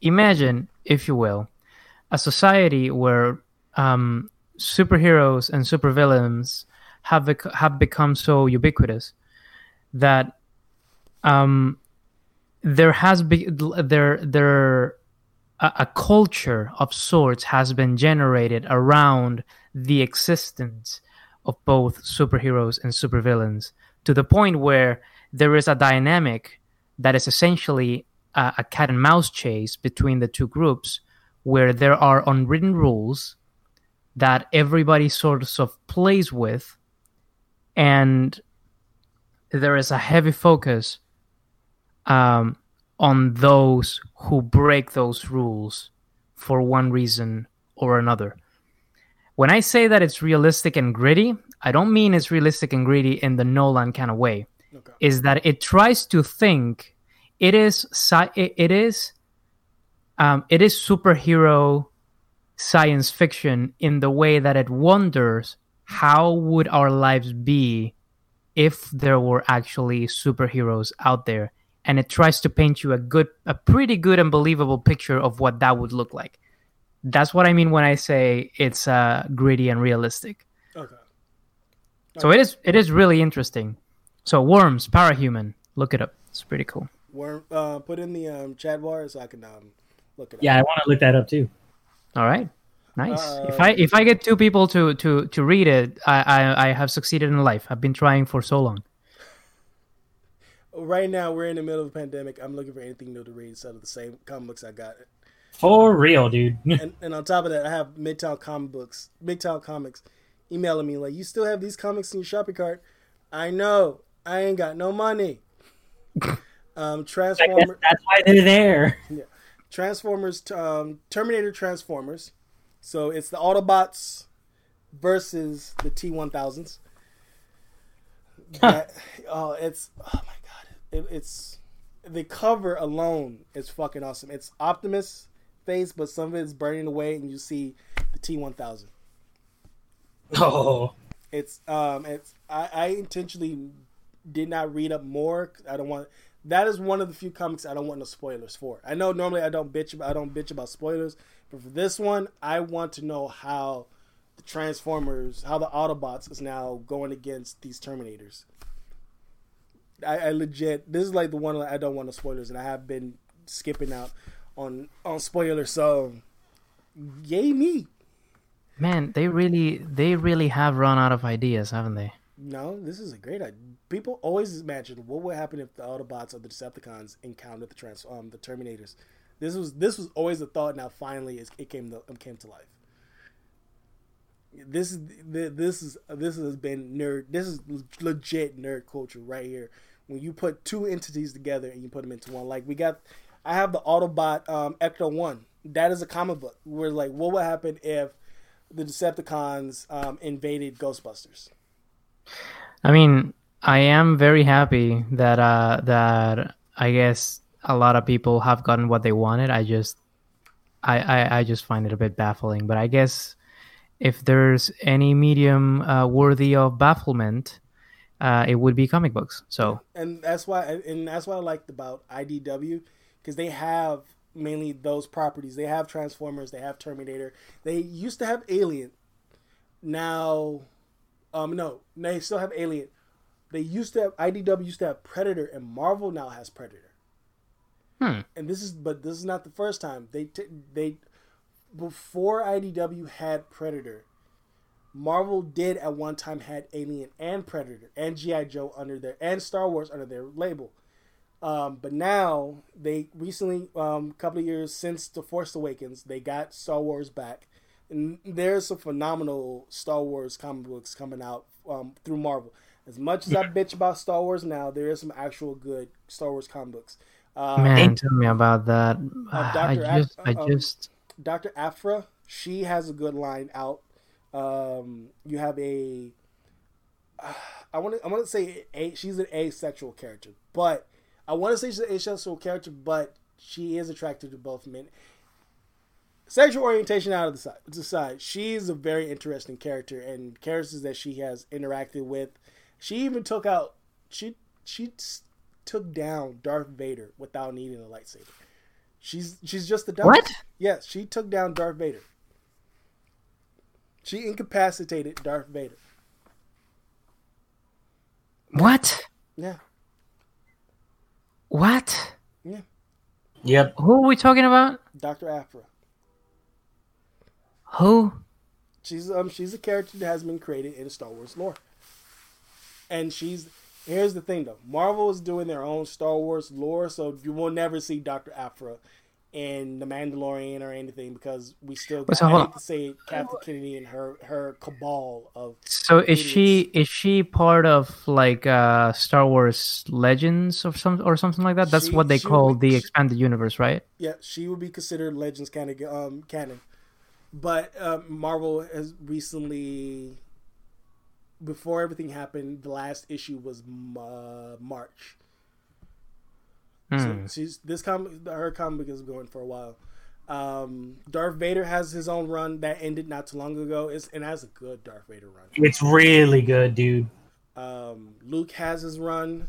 Um, I think oh Han had one for a while, and we actually talked about Han Solo, his comic book run because remember we found out he had a wife before Leia. I, I know you remember Christian. Did- I'm not Christian. Uh, Mar- Mauricio. I know you remember. 'cause We talked about this one. Um, yeah, I think we did. but, but Doctor Aphra is more is more new though.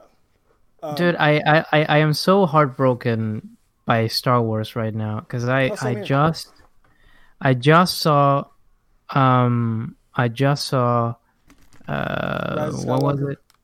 Yeah, I, I just saw my. Rise of Skywalker a couple weeks ago, and it f- I felt like it had so much potential, and it was squandered. Mm. It was so disappointing, man. It You know was so freaking disappointing. You know what broke the camel's back for me? Everything they could have put into the fucking movie is in a goddamn novel. What? Yeah. They did that with all of the movies. Yeah, they made they made uh, novelizations of the screenplay that have a lot more detail. Oh Jesus! You know what I got the feeling of? I got the feeling that the that the reason why um why a Rise of Skywalker was felt so rushed, I felt it was extremely rushed, was because it was meant to be two movies instead of one. I think if you if you notice the point where where Rey finds out that she is the she is the granddaughter of Palpatine is like pretty much spot on right in the middle of the freaking movie. Yeah, I have the feeling that uh, M Night Shyamalan 2.0 what's his fucking name? Uh. I Abrams? what- Yeah, J.J. Abrams. Yeah, I just said JJ. Yeah. Um j- yeah, sorry. I called him M Night Shyamalan 2.0 because that's kind of how I feel about him. Um JJ Abrams had the idea of having whatever happened in the first half of the movie be its own movie and that would actually have made sense. You kind of get this feeling that throughout the the first half of the movie there's a build up and there's and there's a a um a climax. And then it goes right back down to regular like it, it- it's it's like it's it, it's like there are two build-ups and two climaxes. So it's like it, it it felt to me like it was two movies crushed into a single one and it felt so rushed. Well, I think it felt yeah. like such waste, wasted opportunity.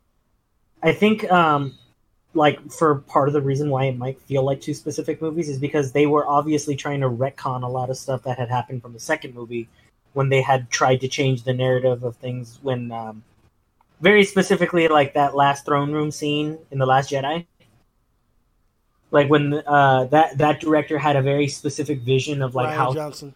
Yeah. Yeah, Rian Johnson had a very specific vision of how he was going to try to take the Star Wars universe, and then when Yeah. they when they retconned that uh, with J.J. Abrams directing the third one, I feel like that's why it might feel like two movies because they're trying to close a loop from that second one and then jump back into the feel of the first one. Yeah. You know what though? Um this is I thought this was just just uh, a coincidence that it happened on the on on Force Awakens. Force Awakens subpar lightsaber uh, Oh, fights. for sure. Um the the Last Jedi fucking great lightsaber fights. Awful movie, trash movie, throw it in the garbage, has a couple of really great moments and a great lightsaber fight. And then um, Rise of Skywalker, back to the trashy, heavy. What the hell is this garbage lightsaber fight I'm seeing again? It's because they, they were talking about like, oh, we're trying to do different styles. Like this is supposed to be more of a knight style longsword, like England's type fight. But that's it not felt what it felt like it felt like Dark Knight Rise uh, Rises levels of uh, of uh, of choreography. It, it felt useless and heavy and and, and it felt it, it didn't feel right. Yeah, it felt like they were going for an artistic choice, but I don't think that was the correct choice there. Yeah. Because Well, they, they they were talking about like how it's supposed to represent like the different styles in characters and how they like learned how to fight. Because there's different fighting styles in Star Wars lore canon that that um, pertain to lightsabers, but his is supposed to be like a heavier, older style, which goes in line with the cross guard kind of thing. But either way, it's like okay, cool. You're you're trying to keep that lore, but it still translates into really boring ass fights on screen. Yeah. No, it was it was extremely boring. Like yeah, very spectacular in the special effects side of things, but when it comes to actual um like ah, Jesus Christ, the whole Swordplay.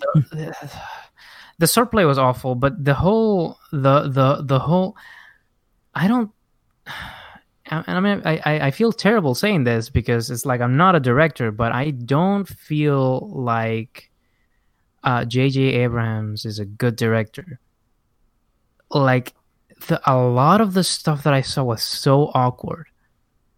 Like the the scene where where Rey uh, where Rey is in this uh, in, in the desert planet, and then Kylo Ren starts coming in with the with the ship with, with the spaceship, Mhm. and uh, and then she likes goes into a sprint position, but then paralyzed, but then stands there and just waits for a bit, and then just turns around. It was so cringy. It felt so awkward and weird, and it didn't feel natural. This is not a. This doesn't feel like a person being a person. It feels extremely tight. It feels extremely contrived. It, it doesn't feel like a like a natural person, and Mhm. I I think that that defines a lot of what I saw in that movie. Okay. Hmm. Interesting. Yep, and now back, Well, that was Dragon Age.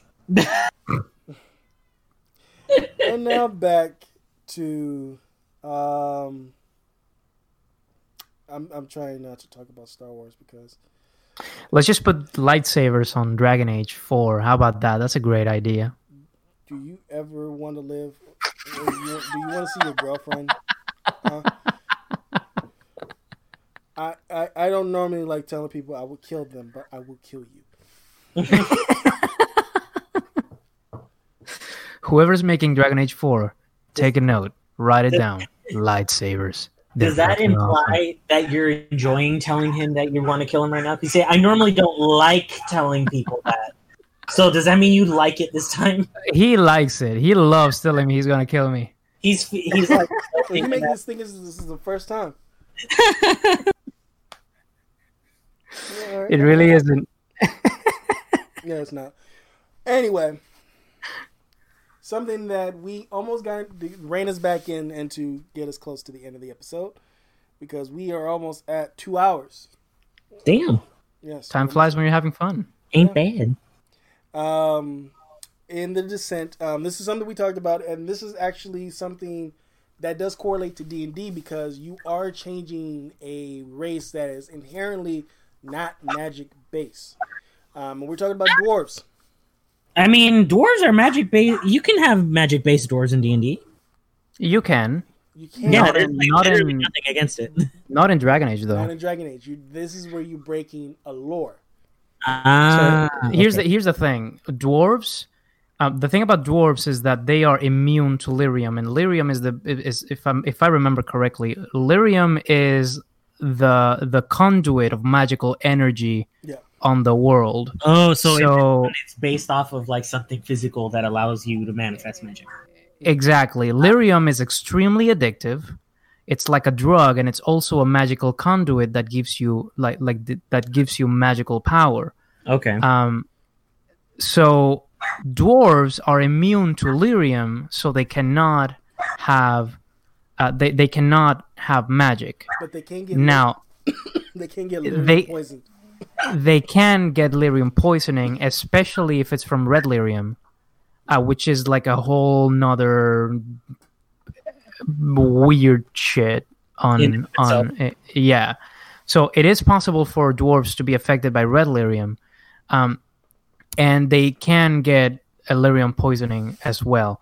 But that's one of the reasons in game where dw- why dwarves are such great uh rune casters i think it's the name i don't remember Yeah. what it's called Um, it's Right. um, enchantment casting. enchant uh, yeah the, the one of the reasons why they are so gr- such great enchanters i- i- is because enchanting requires you to be in contact with lyrium and because they are immune to ly- like they are resistant to lyrium Mhm. they don't get uh they they they don't get addicted to it and they can actually use it and make enchantments and Ah. like attach m- magical properties to weapons and tha- and, and whatnot. So Ah. that's what makes them such great enchanters in that sense. But, but, all, uh, and if there's a dwarf mage, it's like, what the fuck? How? And- Exactly. And this is how. In the descent, the Inquisitor and his companion and their companions um, travel into the deep roads, which is, trust me, Mauricio, it is fucking astounding. It's the map is bigger, um, and it's like and it turns into certain areas turn into like a real RTS moment. Damn. um, you and there's uh, area effects not from you, the player, from the dark spawn. So you really have to look out where you. If you play as for a rogue, you really would need to learn. If you if you're a dual blading rogue, doesn't matter if you're an elf dual blader or a dwarf or a human, you need to know where you're going on the map because there are specific texts that will launch you to the other side of the room, taking out a group of enemies on your way to the other side of the room. And if you're not Jesus. looking, you can fall off the cliff, which you can now do in these games. You can fall off the cliff, or land into a fire pit, which you have to get yourself out of. Or you get launched into a corner where the enemies and the game will lock you into that. The camera will lock you into that corner, and you have to get yourself out of that corner. So it's and it's a wild fight throughout. Um, from from the start of the descent to the end, it's just wild and it is intentionally hard. It doesn't matter what difficulty setting you're playing Dragon Age Inquisition. When you get to their DLCs, the Descent, Trespasser, and um, ah, fuck, I forgot the last one.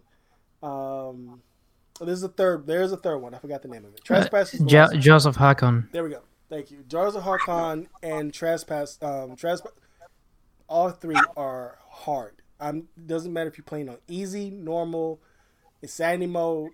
It is legit hard. It is not going to let up on you on the difficulty of these of these enemies you're fighting.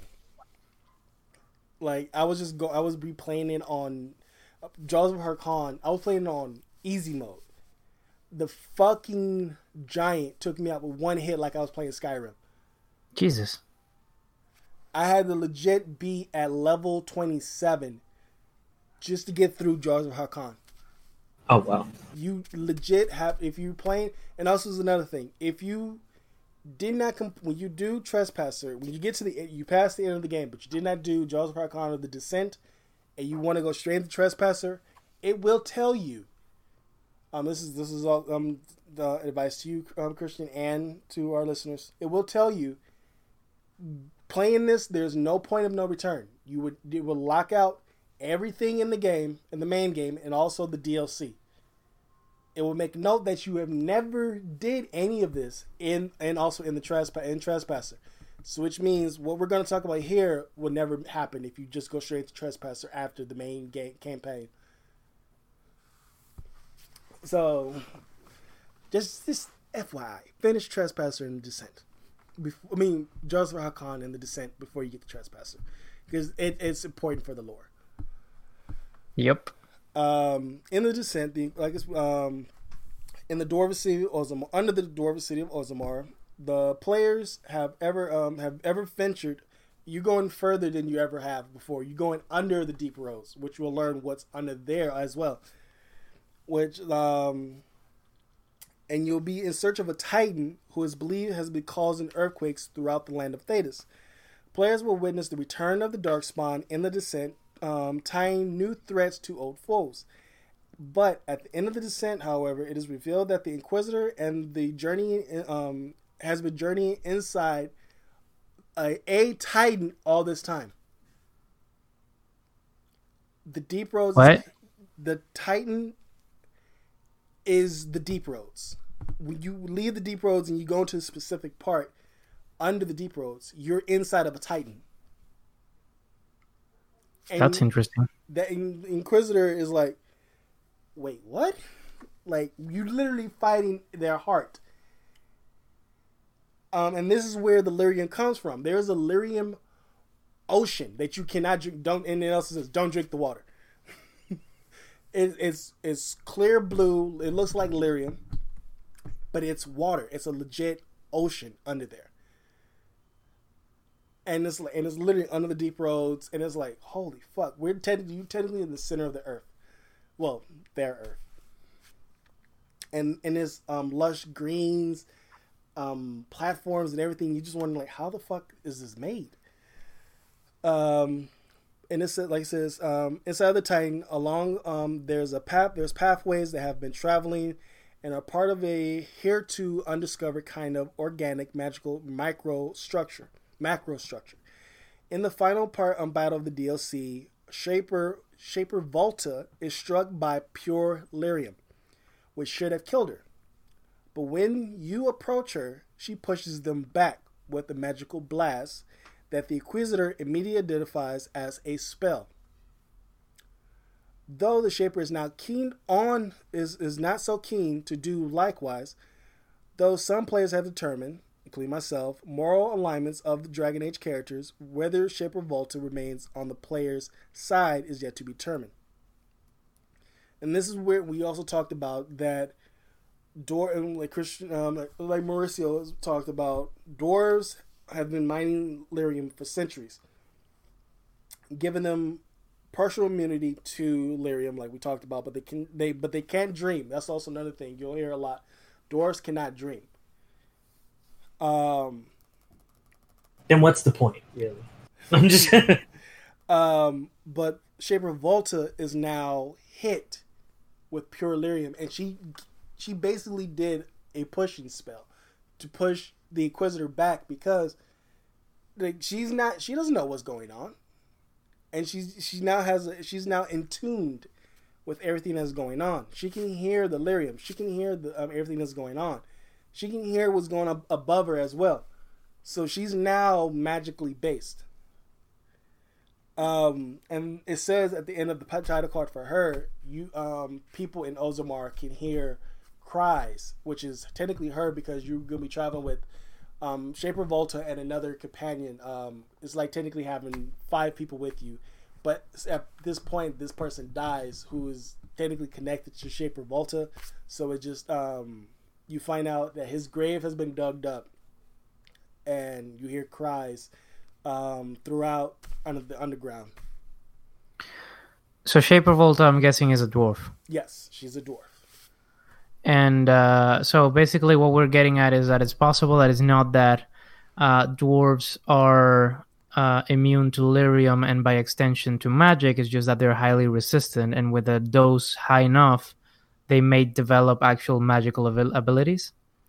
I would say her if let's say between the time of Inquisition and four, she starts a family. If she deci- even decides to, and if it's with another dwarf, that means that since she's now powerful, she probably learned a way to keep her powers in check.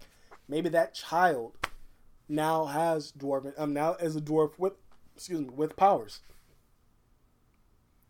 Right, but aren't aren't dwarves like super long living? Yeah. Like, don't they live like super long?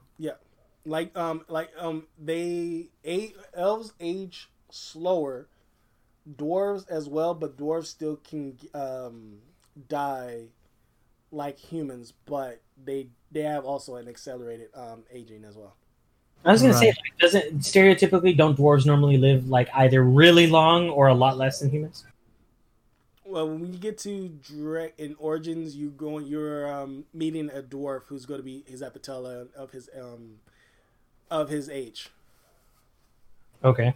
Um, and Hmm. you're you deciding if you want to keep him as the king of Orzammar or his um not his nephew, um the original king's son as the king of Orzammar. So you, you really that's a, that is a choice that is hard. You do you pick someone who's on the who's close to dying or you pick a younger person to take over? But obviously their ideals are different. Oh yeah, majorly different. Yeah. Um, Mm, so here's here's one thing that I that I wouldn't be upset at. Let's say that, for example, uh, this person, uh, what was it, Shaper Volta. Shaper Volta. Let's say that Shaper Volta joins as a party member in in Dragon Age Four, and it turns out this, uh, and it turns out you said it's it's a, it's a she. Yes. All right, so let's say she um, joins as a party member, and it turns out that she has magical powers, and she's like an exception because of what happened uh, during the DLC. I don't have a problem with that. Like, I, if if it's like a special character, I I don't have a problem with that. Here's what I would have a problem with: if they like, unless it's like hundreds of years in the future and they explain it Mhm. um if they if this is like five years afterwards or ten years afterwards. And it's like oh yeah no and by the way uh dwarves can do magic now. That's what i don't like. That that's what i wouldn't that's what i would be extremely skeptical on. I wouldn't say all doors. I would just say just for her. But um, in here, it also the descent also reveals new hints about the ancestry of doors that might provide a workaround for their magical ineptitude. After being struck by the lyrium, Volta identifies herself as the child of the Titan and states that the earthquakes will stop because the Titan has been calmed by finding one of its children. It is possible that dwarf that dwarven mages will be able to retain their strict cultural adherence to their ancestors and their aversion to the Fade by turning to the Titans for their power, fulfilling the role of both ancestor and a source of magical energy. With all these changes in the Deep Roads, it is possible that the Grey Wardens might be also involved in Dragon Age 4, but how or if um, is, um, connected to the Titans has remained to be seen. It also states in the article that while Bioware has yet to expand upon the exact nature of the relationship between the Titan and um, the Lyrium running through the vein through its veins, the Fade and the Dwarves, it appears that the developer is also giving itself the option to reverse the previous limits on dwarf mages, both in the story and uh, for its players, rather than limiting the player who chooses dwarves to using magic through their non-dwarven teammates though a diverse group of followers is still on our Dragon Age 4 companion list, um, which we talked about earlier. Um, like I said, if they do not go with the fact that Volta will be in the game as a as a dwarven mage, or any dwarf decided to go past the deep roads to this Titan land and get called upon, get their powers reactivated by the Titan, we they, they can go it can go two ways dwarves now having magic because of the descent dlc or they just omit that volta is the only person who has these powers, but you'll never see her. And Dagna is the only person who in the world of Thedas has. You also you'll also meet a character um, Christian named Balta, or not Balta, um, Dagna, who wants to study at the Tower of Magi, the Circle of Magi, to learn mm. about magic. And she's I, I, like the character. She's really cool. She comes back in um, Inquisition. Um, it's heartbreaking what what um, what happens to her, but she's she doesn't die. I'm just saying between her and her family, which is like representative of what today is when a child wants to do something, but the parents are being dicks. Actually, I'll tell you this: you get to choose. Yeah, and also yeah, you get to choose. I always chose the um, let her go um, to because she becomes a viable member. Yes, we did not get Sandal back. Enchantment, but he is referenced in Inquisition though. Hmm. Um, I don't know if you know this, um, um, Mauricio. In the tra- um, there's no reference to Sandal. There's like one codex uh, to Sandal. Sandal. But the, um, the kid who keeps on saying enchantment, who makes the enchantments for you. In the in Origins. Yeah, he's in he's in Origins and he's in two, but he's not in three. But he's referenced and I don't I don't remember. I'm telling you because I said just in case you don't remember. Listen, it's probably the mic. Um, but in Inquisition, um, it is actually in Dragon Age in general, it is implied that Sandal is technically magical base. Because two times in Dragon Age, in at the end of Origins, when you go in to get the we're ready to fight the final boss, before you legit fight the the blight, the damn dragon, you go into a room. The archdemon. Yeah, the archdemon. Darkspawn is dead in the whole entire room, and Sandal is in the middle of the room, bloody. And he looks up, and they're like, Sandal? And he just says, Enchantment? And you like, and legit, they're like, Did you take out all of these Darkspawn? And you you buy some extra health points, you buy some enchantments, he'll enchant your armor, and you're off fight the final boss. It happens again in Dragon Age 2. Um, Sandal runs off and is up to Hawke and his party members to find him. And he freezes, and you think it's an enchantment, but even Mark Darrah, who wrote who written Dragon Age, is like, it could have been an enchantment. It could have been something else. He freezes a dark spawn right in front of him. And even Hawke is like, Hawke and Varric is like, this is one strange kid. And I think I remember thinking, like, getting my mind blown somewhat by something like that. So I do, see, I do think I remember something like that. And in Inquisition, he's referenced again, but you don't see him. When you go in the final DLC of Trespasser, people's complaining why there's no sandal. Sandal. When you get to the final DLC and you go to this part of the fade, you see a little area in this fade, and you have to find it or you miss it. It's his camp and all his enchantments and stuff, and you find his um journal, and it just says enchantment over and over and over again. But this is in the fade. How? And dwarves don't dream. Um, if you have a may, if you have a dwarven fighter in Inquisition, he even says, "I should not be able to be in the fade." He would legit say that. Even Varric would say it as well. They're not supposed to be in the fade. They can't dream they hear. And he see and Varric will also say he sees things differently than every other party member because once again we also we both mentioned me and Mom Russo mentioned it, dwarves cannot dream. Mm-hmm. So dwarves see something different, but Sandal says says he can dream. When he's speaking when, he, when he's not saying enchantment, he says he can dream. He dreams about certain things. So there's your hint right there that there is magic technically in dwarves. And then plus his father who dies between Dragon Age 2 and Inquisition. He said that he found Sandal in the middle of the deep roads. No parents was connected. He don't know who left him there. He was just there in the deep roads. As an mm. so that kind of connects to that kind of that might kind of connect to the to to the Descent DLC then. Yeah. where Sandal might might have been just somebody who who got like I don't know He was an faith infant. He was, lyrium. he was an infant when um when um, his father found him. Hmm. So it, it could link back to it, and I think um, that should be resolved in Dragon Age Four. Either Valta comes back or Sandal comes um, Sandal comes back. You can't say Sandal. Sandal comes back. Hell, have Dagna. Dagna could be a possibility of returning. She can be um a party member this go around where she's a fighter. She's um I'm trying to think. There's is there a deity character that's like um I try I, I can't I, I don't remember the terminology. Okay. Um, Dagna is your point of contact. She can create enchantments, but she can create different tools and stuff for you to use to um, to fight. Is that word I'm looking for? Artificer. There we go. There we go. Dagna could, if they make her a playable um a party member, she can be that for you. That would be cool.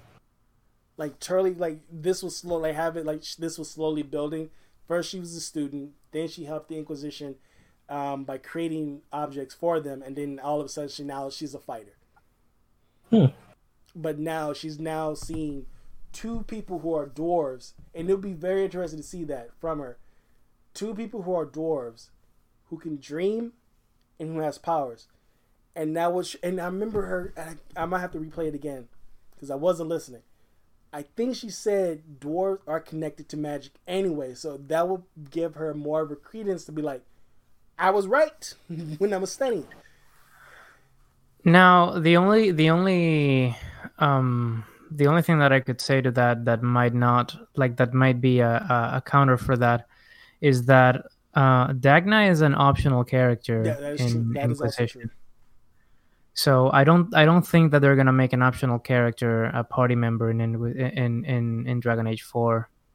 But um, look at um, there is an optional character that does pop up. Um, hell, all the characters are technically optional characters if you really sit. Like all of, so what I mean is that like uh, a character who shows up on a previous game not as a playable character, but like uh, that you can decide their their fate and then Isabela. pops up. Isabela. Yeah, remember she she looks very different in Origins, but she um you have the option to let her join your um crew in Dragon Age Two. Right, but she okay. So Isabela's in Dragon Age Origins. I don't remember. Remember when you first get to the um that inn um in Denerim, um um you meet her. You have the option to have a threesome with her, Leliana, and your character, Right. and she teaches you that um that uh specific skills uh another skill set for if you're a rogue. Right, but you don't decide her fate in a way that would take her off of the story. in a way you do you can you can give her to um the Qunari in Dragon Age 2. Hmm. I'm the one who's been replaying these games so many times. He's like, I only know this because I've done it. Yeah. I'm the nerd in this I'm the real nerd or sweaty in this group. Um, Oh, yeah. For this topic, yes. Yeah. Um, to end this off, um, we, we circle right back to Leliana. Now that we talked about Titans, the DLC, could it be, and this is the final question I'll ask, could it be that the Titan blood, which is lyrium, is so vast that it actually, the Titan revived Leliana, and it wasn't the Maker? or Andraste. It was the Titan that brought her back, and because and since we got that line in Trespasser that she disappeared, probably the Titan Hmm. asked her to come back. So this is tying to your theory that Leliana is a, a lyrium ghost. Yeah, I see. Um, does the Titan show to have like a like a, a will of its of of of a sort, like a, a like a something that it wants? no, it didn't. It just like we was tre- we was like we was trespassing in this specific part of the deep roads. Hmm. and we was just and plus technically we're destroying its heart to stop the earthquake. But inadvertently, I mean- it gave Valta power stuff. Hmm. I mean, maybe in the end it's all connected in, in, in one way or another. Uh, I mean, maybe maybe the Titan is connected in one way or another to to um to Andraste and uh, what was the other one? The Maker. The Maker. Uh, in one way or another, I don't know. Uh, it- It's It's kind of hard. yep. Um, Christian, any any thoughts before we we head out? I just want to reiterate. Uh, I want to say it again for those in the back. What the fuck am I getting into? you're getting into you're getting into uh what is it over a decade old narrative yeah.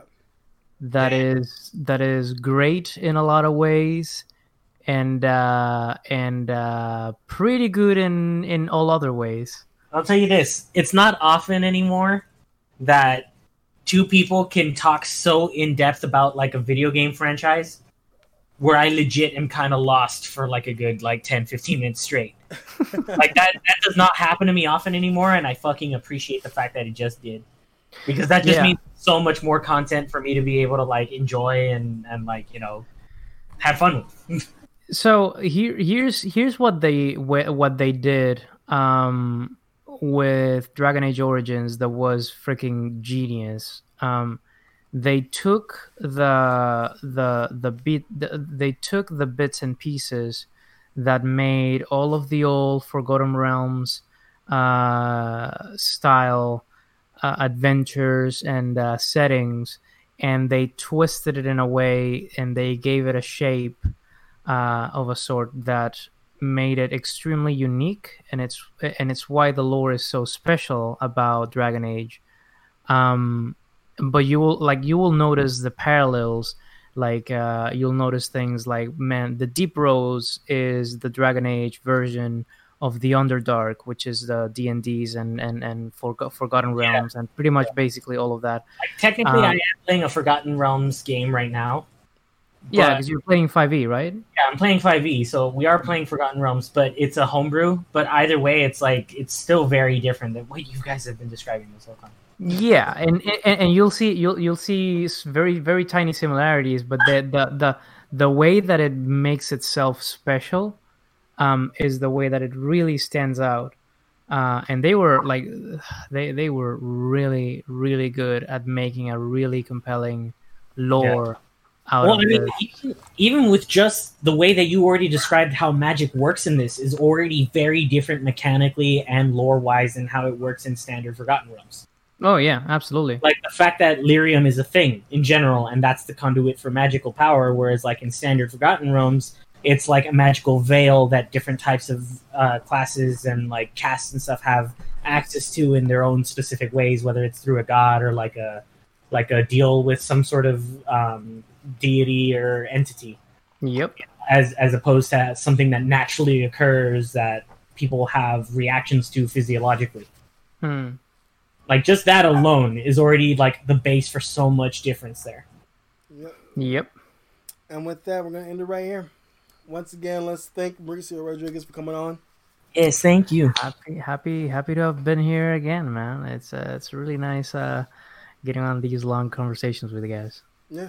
Um, and also thank you, Christian, for sticking it out through this episode because I know you probably like, what the fuck have I gotten myself into? It's all good. It's all good. I mean, it's exciting. Like, don't get me wrong. This is like the last time I felt like this was maybe when I was like 15 doing like a, a networking class in Florida or something. Where like I legit did not know much of what's going on, but I was like, okay, no, like I'm trying to remember everything I can. That way, when it comes back to it, it's like, okay, I'll try to remember this, but I'm pretty sure half of it's going to be there, half's not. Yep. And once, It's fun to talk about. Yep, and this was a good, fun episode. Um, I got to talk about Dragon Age to my heart's content. We got the shit on COVID 19. We got the shit on the president, Jeff Bezos. You got updates of what's going to happen to GCR in the next year and a half. And we once again shitted on DC Comics. That's All in- just stay at this point. Yeah, that's just the thing at this point. And with that, we'll see you in two and two.